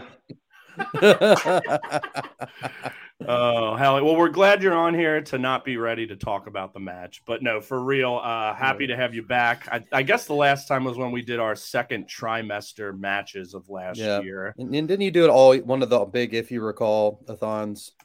Yeah, you. It was the Suzuki and uh, Styles match That one. No. that you were on with us. Yeah, that, that that I think that would have been the last one. Yeah. Yeah. Well, we are here today to talk. I guess kind of your pick. I th- tossed out a few that we had in mind and kind of let made uh, allowed you to make the choice here. But we are doing from the 2015 Royal Rumble. It was the champion Brock Lesnar versus John Cena versus Seth Rollins in a triple threat match for the WWE Championship. Classic match on a pretty dog shit show um, especially that one that's remembered for Reigns winning the Royal Rumble when no one wanted him to, and them trotting out the Rock to try and save the crowd, and it just completely backfired. But this match is awesome, and Azar, I just kind of before we kind of get into it here, just wanted to get like why this match of you know why'd you pick this one over a few of the other ones, or what kind of stuck out, or what's special about this one to you? I think this is just one of the better, you know, triple threat matches you think across kind of any show. You know, even beyond Rumbles, it's something that you know you have the dynamic with Brock just being an un- unstoppable monster. You have Mhm.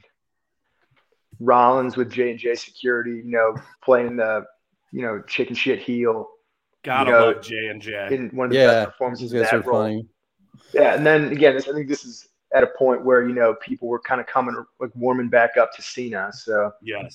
again, Mhm. just one of those that you know all three guys kind of filled those roles really So, well. um, and aside from yeah, Yeah, for sure. No, I was, I was curious, is this near the twilight of Uh, like I just Cena's said- like full time? um, th- yeah, this would be uh, pretty much like the last like during the last full time run or second to last full time run that Cena was having. Gotcha. And as you heard, Bo, the crowd definitely serenaded him with the Cena sucks chant as he came Mhm. out. And like Yeah. Azar said, like this is kind of on the cusp of like the fans really coming back around to Cena after several years, frankly, of you know, the mixed reactions of, you know, let's go Cena, Cena sucks. But I think just over time, like people realize, like, okay, this guy is in his kind of last days here, and he is fucking great. Right. And I think that feud with Styles, which actually was on the 2017 Rumble, which we'll be talking next. Definitely kind of helped bring it back around. But you're right. This was still definitely uh, the crowd isn't the biggest fan of Mr. Cena here. Oh yeah, and like the setup here, it seems like I mean Lesnar's with Paul Heyman, right? Correct. Yeah, so like it's heel, and I mean that's heel, right? Oh yeah. You know, heel, heel, and then I guess Cena's like pretty much your like you know baby face, like in this whole um you know supposed to be, Yeah, yeah. but I would be, say, but yeah, like, it Lesnar didn't work out that definitely- way. Lesnar Mhm. definitely got the biggest reactions for sure, and you Mhm. know, Seth. This was probably seven months post turning on the Shield, um, but he had the Money in the Bank briefcase here, and you know, winds up to have a pretty incredible 2015 and heck of a run with the title. You know, a few months after this. Yeah, I think that that money in the briefcase run he had really kind of cemented him too. Like it was, uh, I, I kind of came back to like got into watching Raw week. It would have been after SummerSlam 2015. Okay. So like this was one of the first matches that I kind of went back as far as watching like recent WWE at that time, and like this one definitely stuck out the most is like just being head and shoulders above almost anything else that they were doing in ring. Yeah, absolutely. And like you said, in terms of just triple threat matches, like yeah, you've got like the the Benoit, Michaels, and Triple H one from WrestleMania 20 that I know is regarded as one of the best. You've got Daniels or Christopher Daniels, AJ Styles, and Samoa Joe from TNA in 2005. But yeah, this one, you know, I'd say is pretty much right up there. Maybe not as good as that TNA one, which is just otherworldly. But yeah, just I felt in rewatching this match, and I shit probably hadn't seen it since 2015 or 16. Like the flow was so perfect. And yeah, this was the time where I and a lot of people were kind of or really kind of coming into the suplex city because I noted that wasn't a thing yet until WrestleMania this year. But even the the German suplex after German suplex was getting a little tired at the time, I thought.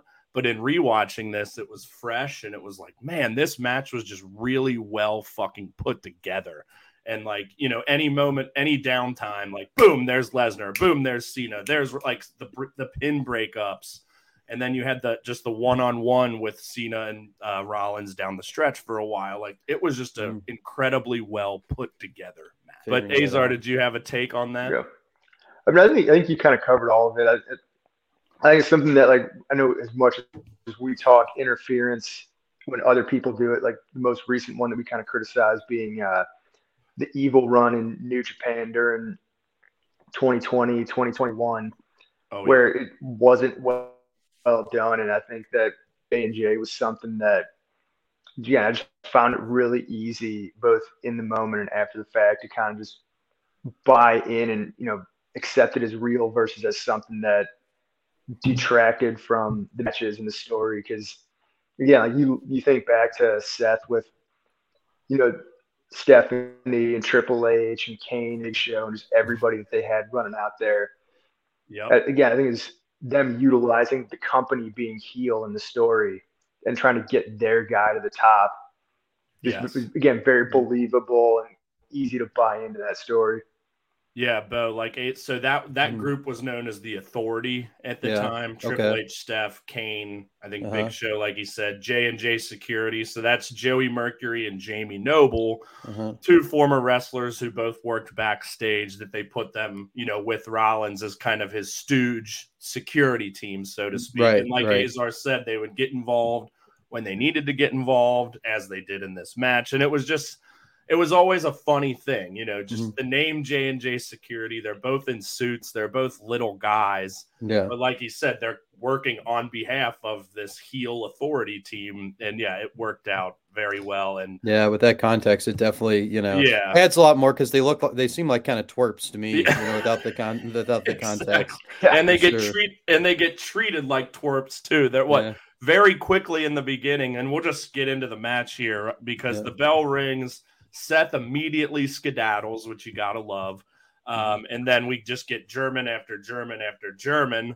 Um, but J and J security comes in like Seth tries to do something and they almost like push him away, and then they take a double German Yeah. right out of the gate. But uh, really, this starts immediately from the bell. And like I said, with just how it was paced and how it flowed, like there was never a moment of letdown here. Like No. it was just building action, crescendoing finally at the end. No, and, and I thought this did a pretty good job of kind of like sort of blocking things out where it was kind of, you know, a lot of like really good like one on one work. So that whenever you Yes. got like the the three people in the ring chaos, Mhm. it really just kind of added an exclamation point to things. But I think this was really sort of set up, you know, in a, in a pretty good way. Again, where you got that, you know, like those those just little like one on one bits, and then something would just kind of send it all to hell. Uh, it was good.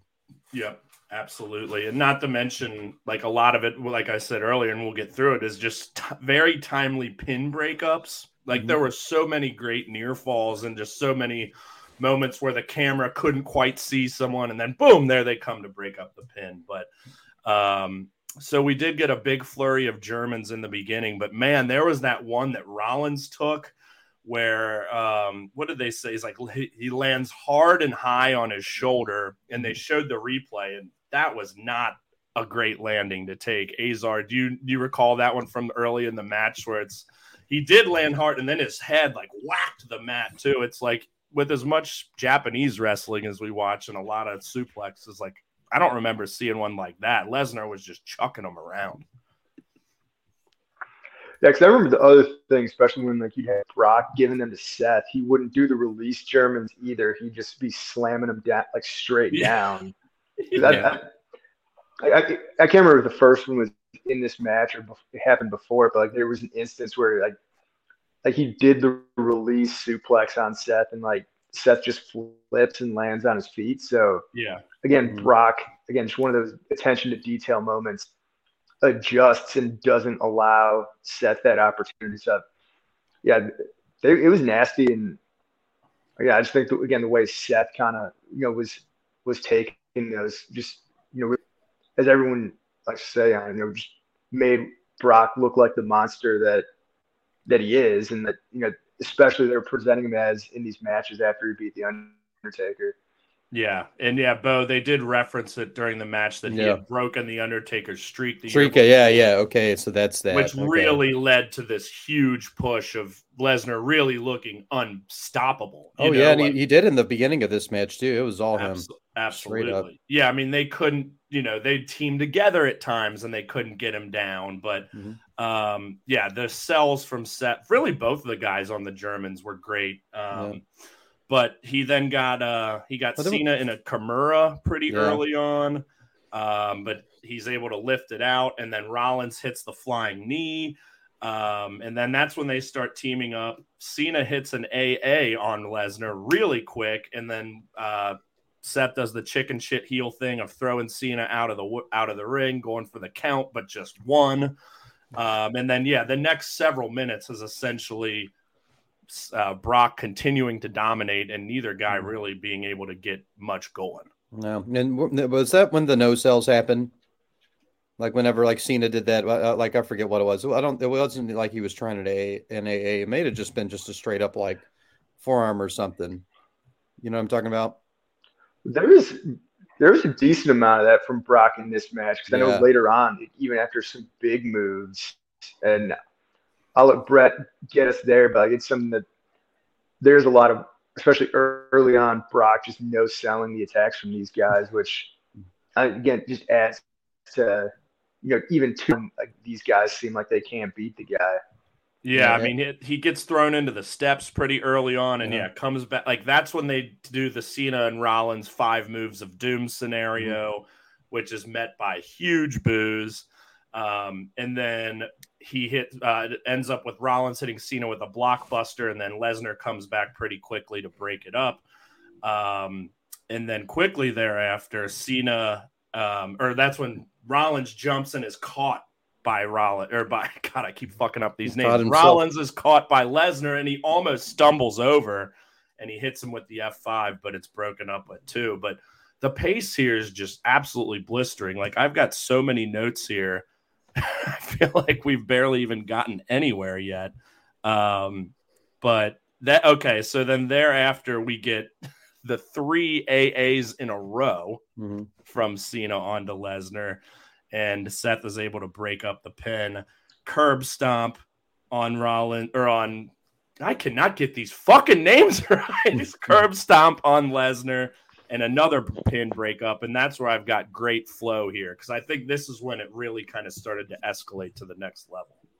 But yeah, then Cena spears Brock through the barricade, throws him into the steps, hits him with the steps, and he lands on the table. And then we get the biggest spot of the match, and frankly, the spot that I definitely remember the most from this match, and that is that insane sky high flying elbow from Rollins through to Lesnar through the table. Bo, what do you think of that one for the first? Oh no, that, that one was pretty extreme. I mean, like, and he, I like got up pretty high too, and I feel like you know, out of all these three set, like this had to have been in the beginning of Rollins' career. You know, that's a very like big like establishing move. I think. Oh, absolutely. You know? Yeah, and yeah. how and how did how did he get in this? I guess. Oh yeah, it was the heel team, right? You know, is how he sort of get worked his way into this match. Yeah, so he had turned yeah. on the Shield the prior summer, mm-hmm. and then won the Money in the Bank, and had been like basically like Azar had said, the authorities kind of chosen one, right? Um, that they were trying to propel to the top. But uh, yeah, yeah. Azar, what'd you think about that elbow drop? I yeah, like you said, it sticks out after the fact, and I remember it. Yeah, you see, because it is the rare thing that incapacitates Lesnar yes longer than you know what 30 seconds out of it. Like he's like Lesnar's out of the match for a while after this, and because I, I, remember again, like I was reading something after watching the match one time. Like you see people on Reddit like wondering, like, inspecting, oh, did they actually hurt Lesnar because like he was yeah. just out of it for that long and Seth literally bounced off of him, like, like you could see him physically go up. Oh, it was um, serious airtime too. I know, Lord. like, yeah. you really get to see the the athleticism of Seth Rollins here. It's like mm-hmm. he looks great today, and you know he's one of the best wrestlers in the world. But like this athleticism he had back then, like pre knee injury, so he blew out his knee like at the end of 2015. Uh-huh. Um, but man, like it just felt like a different, more wiry, springier Seth. And Azar, I know you're not currently, you don't currently follow or watch the WWE product too closely, but did that stick out to you? Because that's what, like Bo said, the hang time, just all of it, like mm-hmm. felt like we had another step to him here than we do now. Yeah, I mean, I, I think again, like he's certainly been very good since the knee injury came back as a phenomenal wrestler. Like there was an extra degree of athleticism.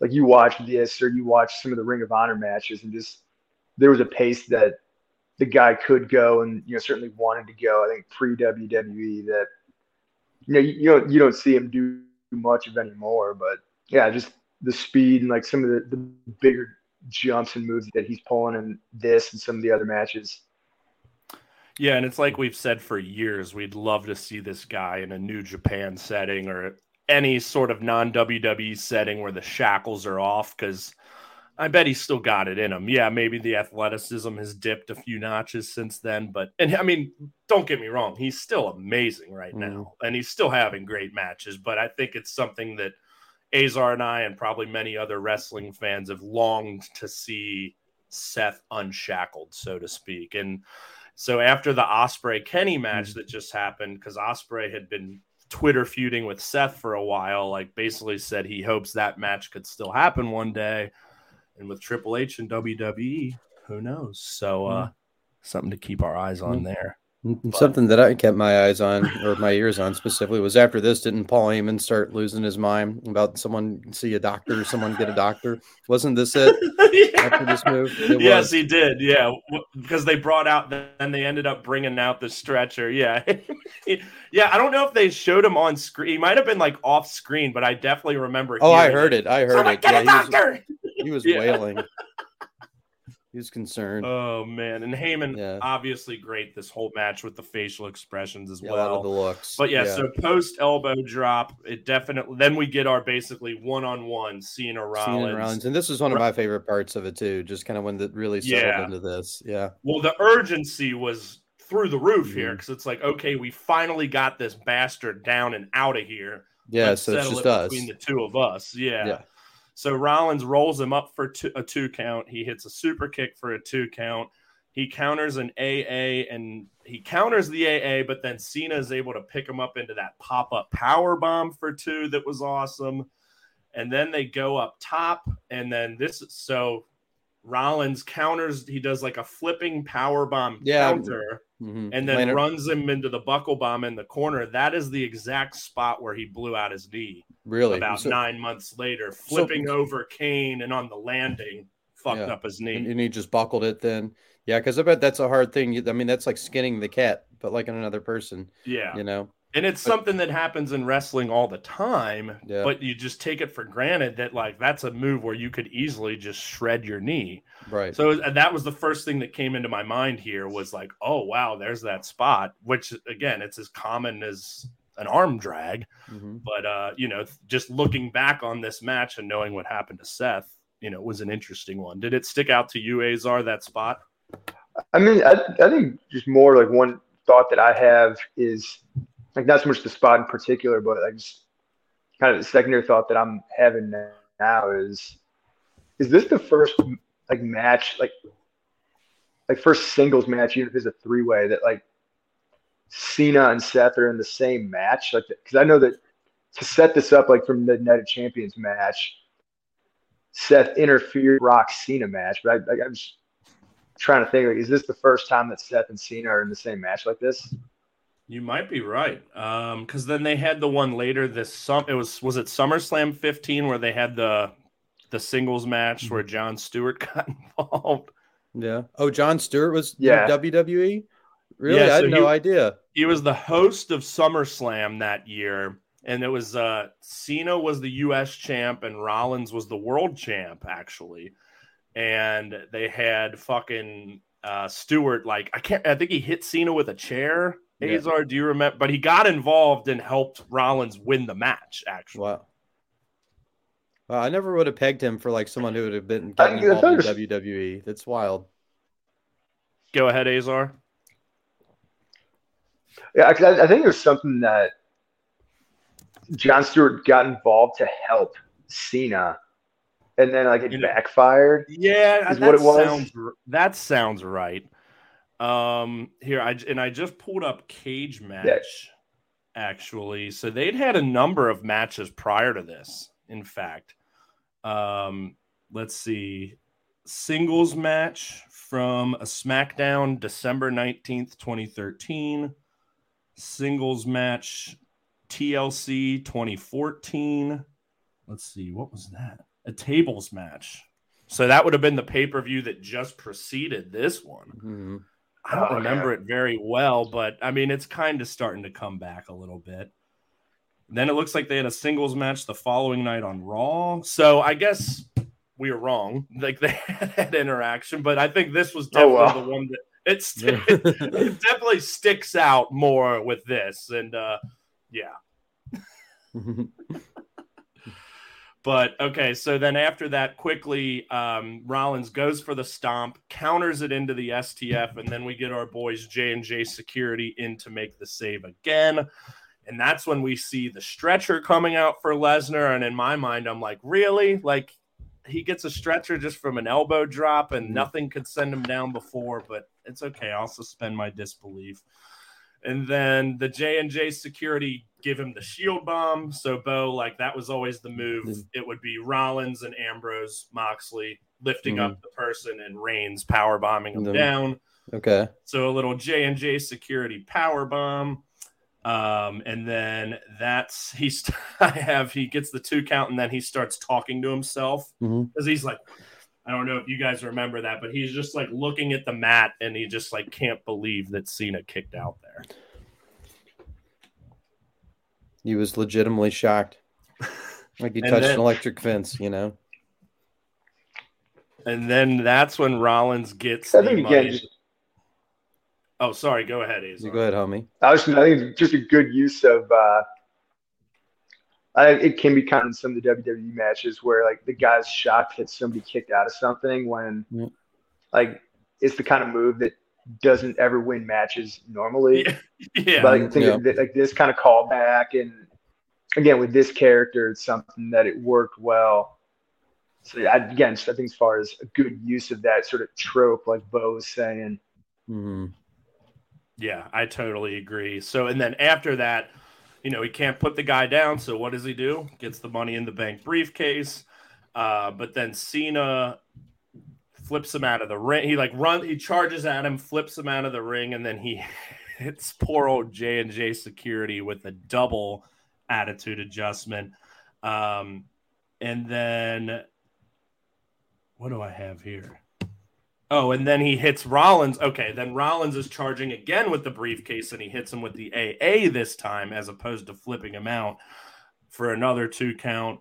Then they're starting to tell Michael Cole tells us that preliminary information is that Lesnar is suffering from at least one broken rib. Pretty quick diagnosis there. Yeah, you know, they, they, must have had the wheel out X-ray machine they borrowed from the Looney Tunes. You know, yeah. yeah, I mean, it's literally like three minutes after the doctors are out there. It's like, well, he's got a broken rib. Um, but then we have just a furious strike exchange between Rollins and Cena. Rollins is able to counter two AAs, hits him with an Enzuigiri into the curb stomp for two. And then Rollins goes up, and I believe Azar was it a Phoenix splash that he hit? I kind of was like looking down for a sec, and then looked up and just saw him just twisting and flipping in midair. But I get, I think it was a Phoenix splash, right? Yeah, he doesn't do that anymore, right? No, like he hasn't done no. that in. Yeah, I can't remember the last time. Well, I'll take this quick moment to plug my other podcast called The Phoenix Splash. Oh but, yeah, there you go. But yeah, it's a move you don't see too often, and let alone in WWE, especially. Yeah. Um, but yeah, it was insane. He he came up like just a bit short, but he still hit him. You know, like it wasn't a perfect landing. But again, the hang time here is what stuck out to me. Uh, just looked so good.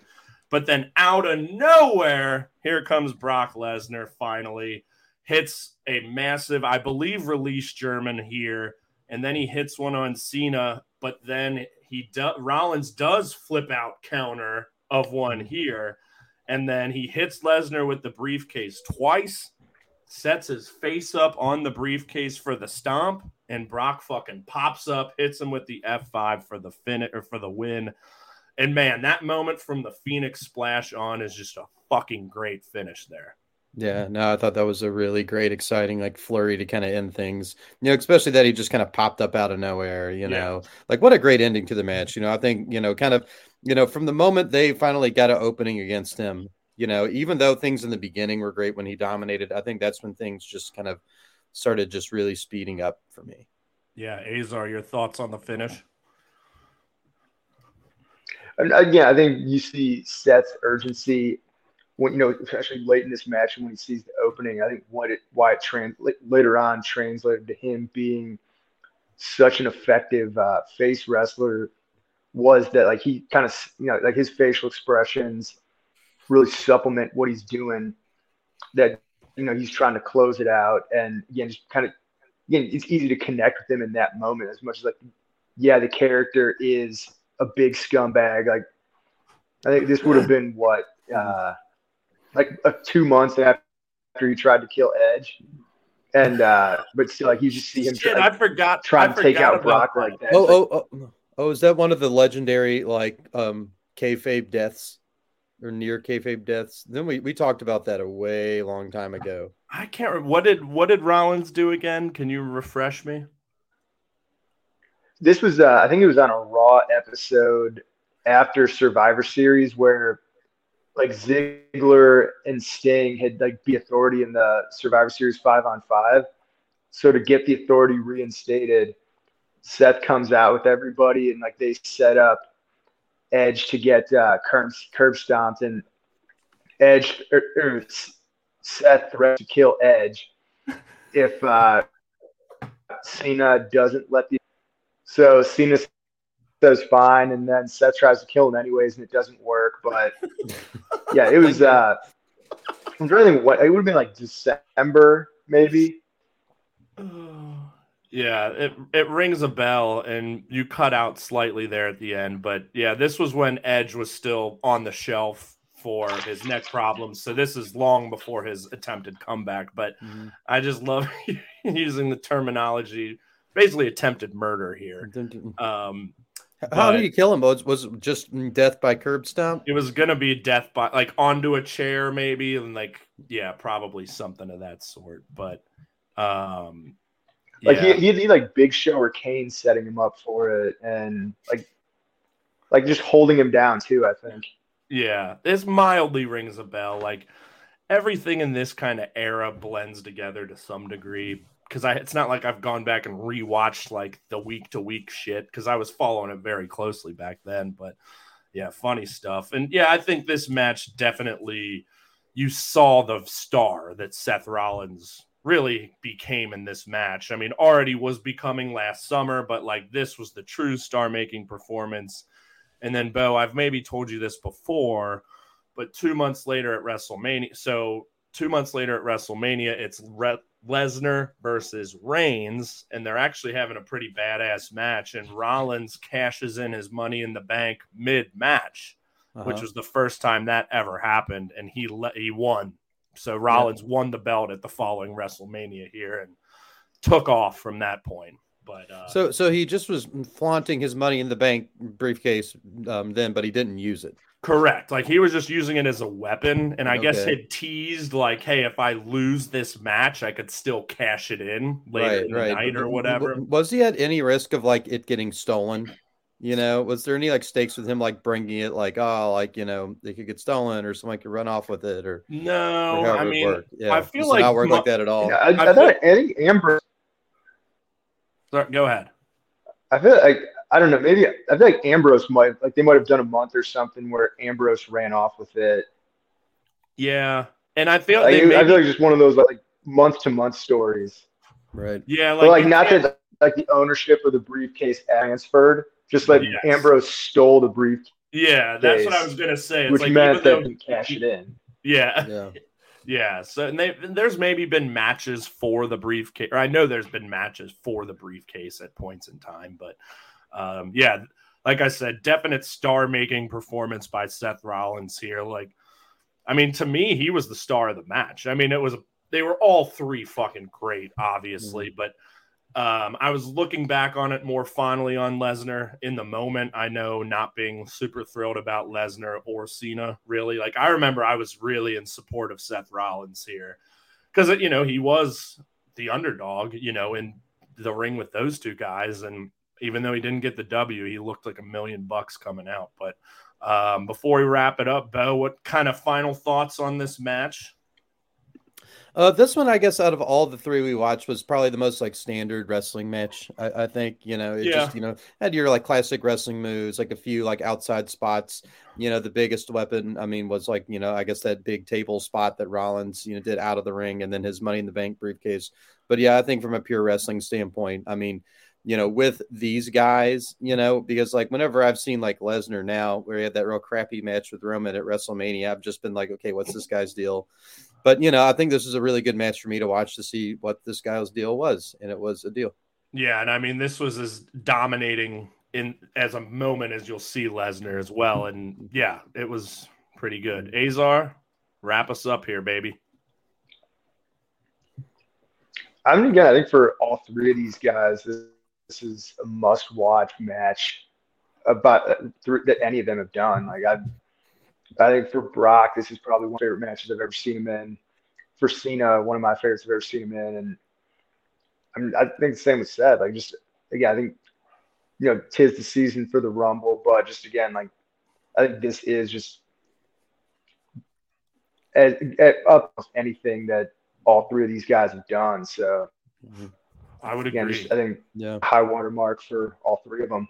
Yeah, I think that's a great way of putting it right Yeah. there. I mean, yeah, Cena's, you know, they've all maybe had better matches, but like you said, I think this is right up there for each of them. Um, and like I said to start, just watching this again for the first time in shit, probably like six years, like just forgot of how well put together, how well paced, how well flowed.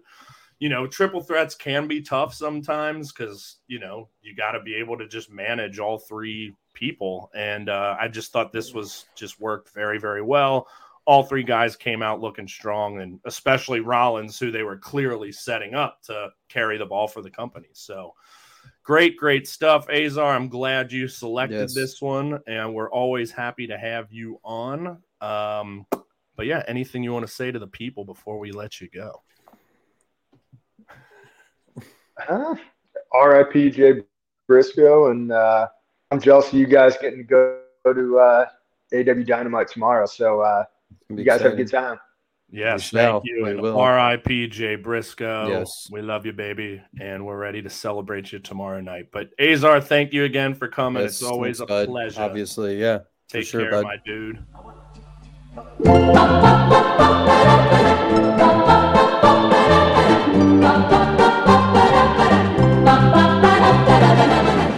You see on StreamYard? Do you think that was your influence? My drug influence, yeah. Yeah, you, you're, yeah, you're all, always under the influence. I'm a teacher now. I can't say that. Well, we're here with a couple drug addicted teachers, um, Bo and Micah, aka Ding Dong Pecker. Welcome back to the show, DDP. I said, welcome back to the show, DDP. Thank you for having me, Brett.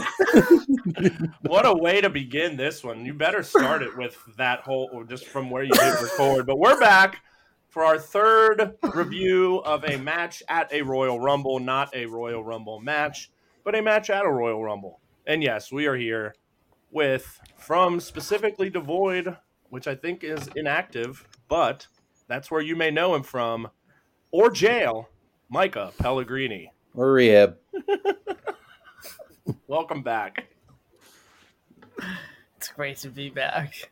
So what is, before we get in, what is up with you and specifically Devoid? Have you? I know you guys have kind of been on a break, but is there uh, is there any news to break, or are you guys coming back at any point, or what? Oh, we'll break the news when we break the news. Oh Um, wow! So there is news, huh? uh, potentially. I mean, uh, Derek and I are like still friends. Like we like talk. Well, that yeah, that's No- fortunate. I wouldn't have thought that you wouldn't be. Yeah, right. But like, I don't know. Uh, yeah, it's just like really tough right now with like both of us in our lives, and so we just Yeah. like we're on a little pause right now, and it's just Well- taking. It's taking a little longer, and we keep saying like, "Oh, when we come back, we're gonna have a state of the wrestling world thing, and it's gonna be great." And the state of the wrestling world just won't slow down for us. It just keeps on changing. coming. Yeah. yeah. When Derek just graduated school, didn't he? No, he did not.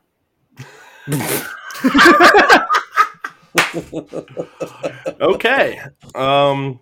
Yeah. So how long have you guys been on hiatus? Um. God, it's a. It, uh, it is really sad because I do miss doing it, but it's got to be like six months now. I was gonna say it's been a while. Yeah. It's it's been a smile, and you know what? Like my life has not gotten any better nor worse, but okay. it has it has it has been appreciated that people do miss us. So There you know go. if you you know. You I know, didn't say you know I'm- what? You know what people really miss? Beaumont reads Wikipedia. Released yeah. episode four. You coward! I know it's it's totally in the can and ready to go. well, you know Yeah. He what? had it edited like in like March, and then Hey. he's just like, "I'm really sad about this thing that Hey. probably comes up on that Hey, take episode." I did not say I missed your show. I was just asking about it. You miss us. You fucking love You us. Well, I you do. am. I believe I still am the de- reigning Devoid Entertainment champion. That If I'm not- episode hasn't been released yet. What? it's been like a year. All right, enough Oh of this. yeah, so now you can't. Yeah, now you can't If you won't release or I beat the shit out of you in Devoid Entertainment, then Dude, uh, whoever thought that Brett would know about video games and nerd shit? That's unfair. But what was the question you wanted? Well, What was the video game and nerd shit I don't thing? even What was remember. the question? it's Dude, it was I, it was a year ago. all right. Fuck it. Let's let's go. Let's talk about this match, which is Kevin Owens versus Roman Reigns with Chris Jericho suspended above in a shark cage at the Royal Rumble 2017. We've got uh, KO coming in as the champ, and wanted to do this for a couple of reasons. Obviously, we've got Reigns KO happening at this year's Royal Rumble for the third Rumble show since 2017.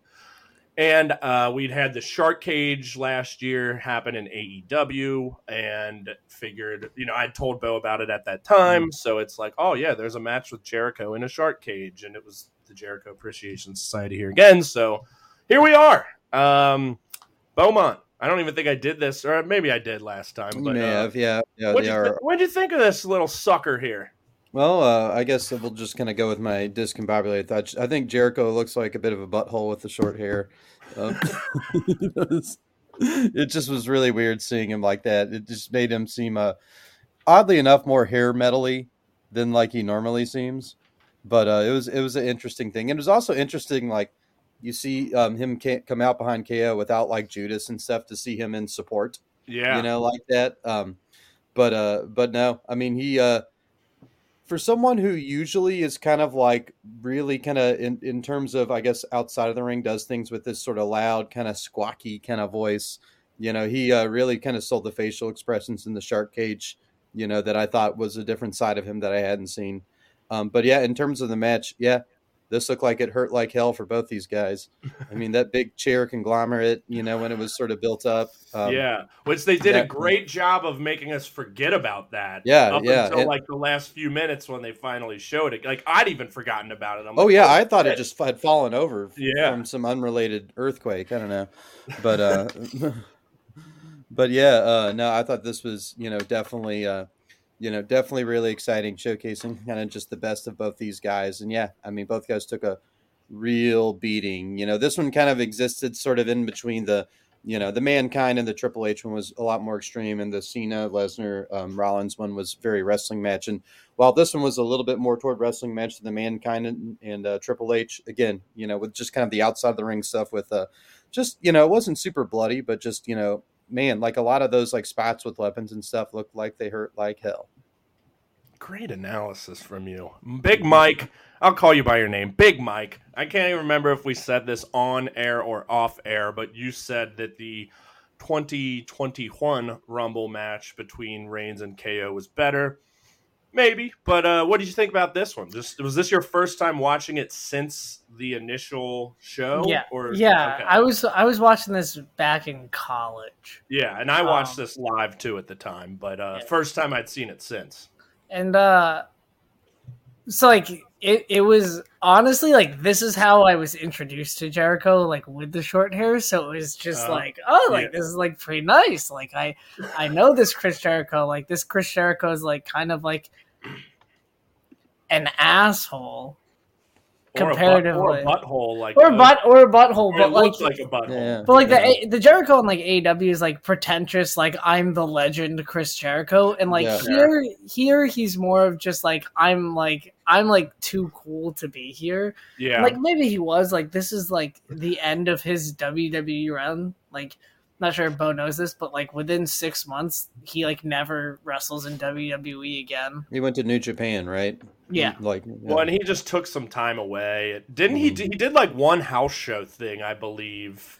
That, but like he was off television. Yeah, after yeah, he like stopped. Yeah, and he 17. wrestled in the Greatest Royal Rumble, but That like, was yeah, that was with with his New Japan shirt, like clearly is just like uh, I don't need to be here. I'm just Yes. getting paid like so much money. Yep. Yeah, and uh, and yeah, this was like at the time, like Roman Reigns is a completely different performer now. And Oh, like, yeah, that, no, that, no, that was one thing I noticed too. I mean, he had like his big like the shield, Kevlar, you know, like body armor SWAT team kind of outfit thing going on. Yeah, Yeah. and Um, like and- he's so much more confident now. It seems it's Mhm. it's kind of just like when that shield plate came off, like he was kind of like released in like some sort of like ethnocentric way of just like I'm like released from like the shackles of the shield and like he can be his own person because like Roman Reigns is ripped and the fact that they hid that For, for, so like long, yeah. Yeah. six years is kind of insane because Same like thing with Tama Tonga in New Japan. Like, guy is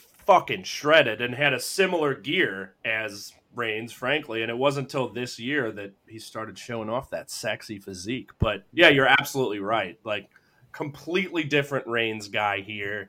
even though he'd already won the belt multiple times. You know, he'd won a Royal Rumble. But I, I even made a note here because I think one of the announcers said something about him being the guy. And my note is he's still struggling to be the guy here. You know, like it took him quite a while to truly get to the top, despite WWE pushing him as the top guy for Yeah. many years. It took the government inventing COVID nineteen for him to be the guy. Whoa, Pretty much. whoa, little controversial here, Big Mike. Uh, It's but you're absolutely right. I mean, it, it About took the government. That's that's right, Brett. I am right Fuck about the government. It took him Yeah, it- becoming the tribal chief. God damn it! well, you know what happened, Mike? In Wuhan, Aaron Sorkin, you know, no, no, we gotta we gotta move past this. You mean you got to woo past it? Hey, Whoa, whoa, ayo. I saw South Park. That's a documentary. but no, all good points. Let's get into it here. Um, before the bell, we of course, and actually, let me step back just a second because um, I just loved this team of, as they called, Team Chris and Kevin. Uh, Yeah. Those two That's what. It, really? That's it? at Wow. least at that time. Yeah. Um, like I just thought they were great. Yeah, they always interfered on each other's behalves and always were able to sneak away with the win. But the union was so fucking great. I mean, Jericho, one of my favorites of all time, and KO still today, and always has been for several years, my favorite WWE guy. Um, so just love the dynamic between these two that eventually broke up at the Festival of Friendship. What about a month or so later? In one of the best sketches, for lack of a better term, segments in WWE history, in my opinion. Yeah, and um, wasn't like in the promo stuff that real bushy guy. Was that Sami Zayn? That was Mick Foley. Nick- Yeah, oh yeah, yeah. yes, Mick Fol- Commissioner Mick Foley, the one that forced them to have the shark cage. Yeah. If you could see Bo's face right now, Yeah, that that was the same Mick Foley that, you Sami watched earlier. Zayn? Oh, no, no, I thought it was Mick Foley there for a second. I was like, God damn, that guy lost a lot of weight. Yes, You know, he, and did. so I he just- was looking really good there. And and so I just circled back around. I was like, that can't be him. I was like, Yep. maybe it's like a Sami Zayn, but just with like darker hair and bushy. Yeah, You know? maybe if he just changed his whole complexion, that'd be Sami Zayn. It's the Mm, same that's old right. Cactus Jack that we just talked about two matches ago, in fact. Um, but okay, let's get to it. They attack him before the bell, of course, and Reigns is able to fight off Owens and get Jericho into the cage. And I loved that moment when he's just ascending and he's just like, no, no! it's just classic, classic Jericho right there. He's just acting like a petulant child. But Yeah. and then KO attacks Reigns, and we're off and running. They quickly end up into the crowd, and I made the note that Reigns hits him with a Tensa barrier on International Row. They called it something else, but I just oh, there's like stanchions, I think is what they called it. But I believe the company it's called like a Tensa barrier is like the proper name. I only know that The from working- Tensa barrier. Yeah. Anyway, weird name. and I just love that they called it International Row, where they had all the international announce tables, and they even got a little mention of Funaki. What do you think about Funaki, Big Mike? I mean, what is what is there to say about Funaki that hasn't already been said multiple times in the past? I mean, guy's a What legend. answer. Guy's a legend in the cruiserweight division of the 04 to 07 SmackDown division. There we go. That's exactly what I. Want. But you know, I like Sean Dang of the Mandarin commentary team. You go, Sean Dang. Is any relation to Luol Deng? That's offensive. What? I do. Now that you mention it, I do remember the name Sean Dang. Yeah, Sean Sean, Dang. Sean Dang of the of the Mandarin commentary team. Yeah. Well, Reigns uh, throws the top of the Nazi announce table onto KO. and then slams his head on the German announce table. Uh, but KO counters it, throws Reigns into the steps, and he just starts dismantling the Spanish announce table. And then, according to Corey Graves, he gets an artillery of chairs, and he just starts going to work on the Yeah, ring. it's just building a fort. Yeah. Well, at first he starts just hammering Reigns in the ribs, and Mhm. then he starts setting them up, and it's Which like, what? can't hurt that much when he has that chest. Yeah. chest Wait, what- plate. That's Well, why he and has the- to hit him ten times. Well, the ribs, that was the thing that they were selling the most. Like, I don't know if he had like a rib injury going into this, but Yeah. you know, well, and like, even it was when all he, about that. and we'll get there, but even when he does the frog splash later, like Michael Cole while in midair, he's like, on those ribs! like I noted that, thought it was pretty funny. Um, but then Reigns is able to break it up, but then KO, if you recall, just picks up a monitor and fucking just slams him with it. Cannonball into the barricade. Then he starts stacking the chairs again, and we start to get our first attempt here at uh, slamming through said chairs. Um, KO's going for the apron bomb. Reigns breaks free. He's trying to suplex him into it, and then he starts teetering on the ropes. Um, but then he's able to hammer KO with a couple of clotheslines, and then we get our first viewing of the cage. I noted hmm. here, it's like we get our first reminder that Jericho's even up there because they Yeah. were brawling outside for so long. It's like they you kind of forgot. Yeah, he kind of was, you know, absent there for a little. But I mean, he got his moment there, like the pre-bell ring, you know, like that that that little oh, skirmish. Oh, absolutely. Yeah. Absolutely, Big Mike. You got anything to add here, or should I just keep rolling? I mean, what more is there to say about Funaki? That's good. That's good. Um, and then we get our first, or no, we have a backstabber by KO, and then he gets he shoves the table out of the ring, and then we get our first KO mocking reigns of with the, which I'm sure will sound great on audio there.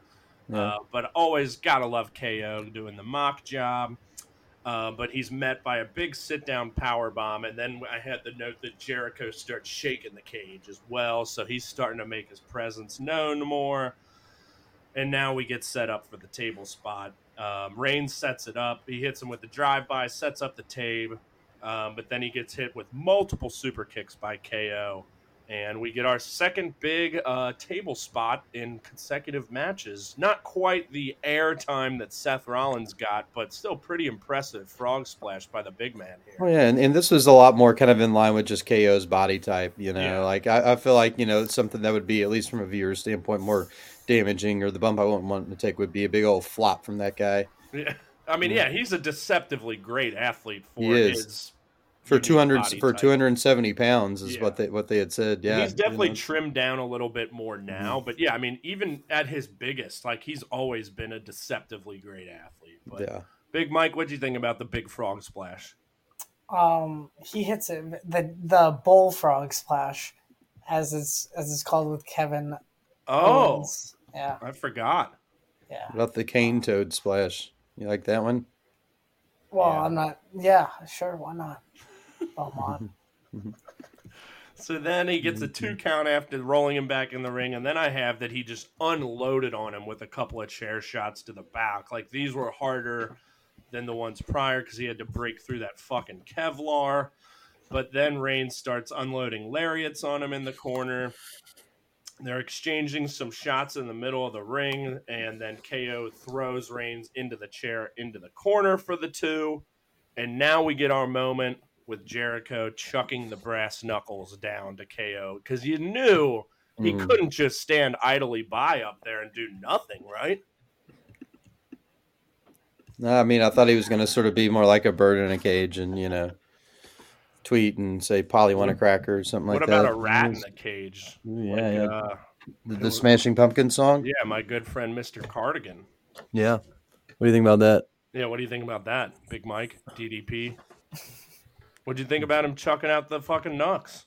I mean, I thought that he was gonna escape Yeah. the cage, like- but then Jericho uh, isn't the slimmest of of guys. Well, i- is it even possible, like, like a fall Hey. from that height? Like, because I mean, that thing's pretty. You know, it's like, pretty high. like I think What- it's higher than the you know the Extreme Rules ring where that second sort of you know area was. You know, I feel like that was higher than that. You know, so that would just be taking just a straight fall. You know. Well, Jericho's a good enough uh, athlete that he could land gracefully, right? Well, no. Funny enough, I I again hadn't seen the match in six years. I thought he escaped, even like it.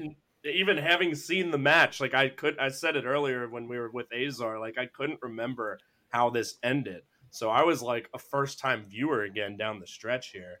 Um, but we're almost there. Well, I've got stuff to say about the the ending. Oh yeah. Oh yeah. Do you want to just say it? So at the end, the at the end, Roman Reigns is like about to about to win. He's got Kevin Owens down, and then oh my God, who's that? It's Braun Strowman. Not too many people look like Braun Strowman. It, I don't need Michael Cole saying who's that. Like he doesn't know what Braun Strowman looks like. Braun Strowman looks. like There's only one person who looks like that in the world. Is that Yeah, it? lo- That's all you got? Yeah, I was I was I was upset. Couldn't you tell? Like Ethan Page? Very. Like Well- Drake, I'm upset. Fifty thousand dollars on my neck. That's disrespect. Shut up. So before that, um, we get a shot of the chair structure for the first time in quite a while. Yes. And KO attempts to su- suplex him through it, but Reigns blocks him, hits him with a Superman punch, and he fucking just slowly falls back into the chairs, which was classic. And then he clears the Reigns clears the announce table, power bombs KO through it. And then this is the moment, literally, where I'm like, I don't know what's going to happen here. I know, Ray, or I know KO wins this match, but Mhm. I clearly forget how. And then here comes, who is that? I couldn't tell either. Braun Strowman. Um, he drags Reigns out of the ring, and I'm like, what the fuck is his beef with him? But I guess he and Lesnar had fucked up Reigns previously or something. Um, but he choke slams him through the German announce table, and he power slams him into the table, into the corner. And the good old KO drags his arm over for the three count, and Jericho's like jumping up and down like a little boy afterwards. Thoughts? Yeah, Braun Strowman's pretty lame. It was kind but of I mean, Really I mean, a it was- shit finish. Yeah, I mean, like, I don't know. I mean, I guess I'm not really dialed into this story, and like maybe if I were, I could understand like you know why Braun Strowman would come in there and if it would be like compelling. But uh, and I thought he looked like a bit of a goon, you know, and I think like you know that at least for me undercut, you know, um, you know what was a, a really great match. You know, I just you know I think it's just more of my personal feelings of Braun Strowman shining through, but but yeah, Yeah, I, I agree. It obvious. I mean, it was a cheap finish, but it had to be, you know. But yeah, they could have done something a little better, more creative than that. You know, with Jericho even Yeah. beyond just the brass knuckles. Like, yeah, I mean, I in rewatching really liked the match. Definitely, um, I'd have to watch that Rumble twenty one one again because I don't remember that one as well, other than the fucking golf cart hit, which I'll never forget. Uh, but yeah, great match, and yeah, like you guys said, a bit of a sh- weak finish, but obviously Reigns had to go down somehow. But Big Mike, overall uh, take on the match, and uh, what were your thoughts when I asked you to watch this one of all? Were you excited? Were you like, eh? I was a little confused. I'm not gonna lie, Brett. Well, does it I make sense like- now? Makes sense, but I was just like, ugh, why this one? Why not like literally the match that happens next? Which was what? Oh no, it was two, two from it was two from now. There was one in between. Well, so I'd given Azar like a few different matches to choose from, that being one of them. Um, but he picked the one we just did, Rollins, Cena, Lesnar, Oh, which I so was he he got a pick, and I got stuck with like a match that has a shitty finish. that's correct. Yes. that's correct. yeah, how do you feel about that? Just make me hate wrestling more and more. Shit, Jagger. Well, you know, much like much like this match, we're gonna make sure that this um, little segment is last, so this episode has a shitty finish. what you think about that, Micah? I don't know if there's any better way to end it than that. well, we'll give Big Mhm. Mike, we'll give DDP a chance here to end it even on an even shittier note. What do You you? know, here comes. Here, he's gonna bring out Braun Strowman, aren't you? What does he look like? Describe him. He looks like the genie from Aladdin if he were white and a trucker, doesn't he? He looks like if the genie from Aladdin went to January sixth. oh yeah. Whoa! Jeez. Jeez. Well, this has been fun. Yeah. Dude, it's so late. It's 9:25 p.m. here. Dude, I get up at I get up at four thirty now. I'm an old man. Oh yeah. No, on my Tough school days, I've been I've been five a.m. It's been it's. Bleh. Yeah. Thank God I don't have to do it tomorrow. Well, I guess this is the finish of the episode here. So uh, if we don't want to end it on a shitty note, uh, you got anything to say, you little ding dong pecker? Yeah. Um, I don't know. What do you want me to say? Why would I tell you what to say? Oh, okay. Hold on. Let me look up my 2022 matches because Brett has a problem with them. I guess Oh, What? Brett has a problem with my 2022 matches. I guess No, you just stopped liking wrestling. that is that is only half the truth. No, Mi- no, Micah, why don't you read your top 2022 matches off? I, I'm interested in hearing. Okay. Okay, ready? Go. Did you stop recording? Oh, I No, thought he was going to. No, no, no, no, no, no, no, no, no. We're, no, we're recording. Go ahead. All right. Let me pull it up. Okay.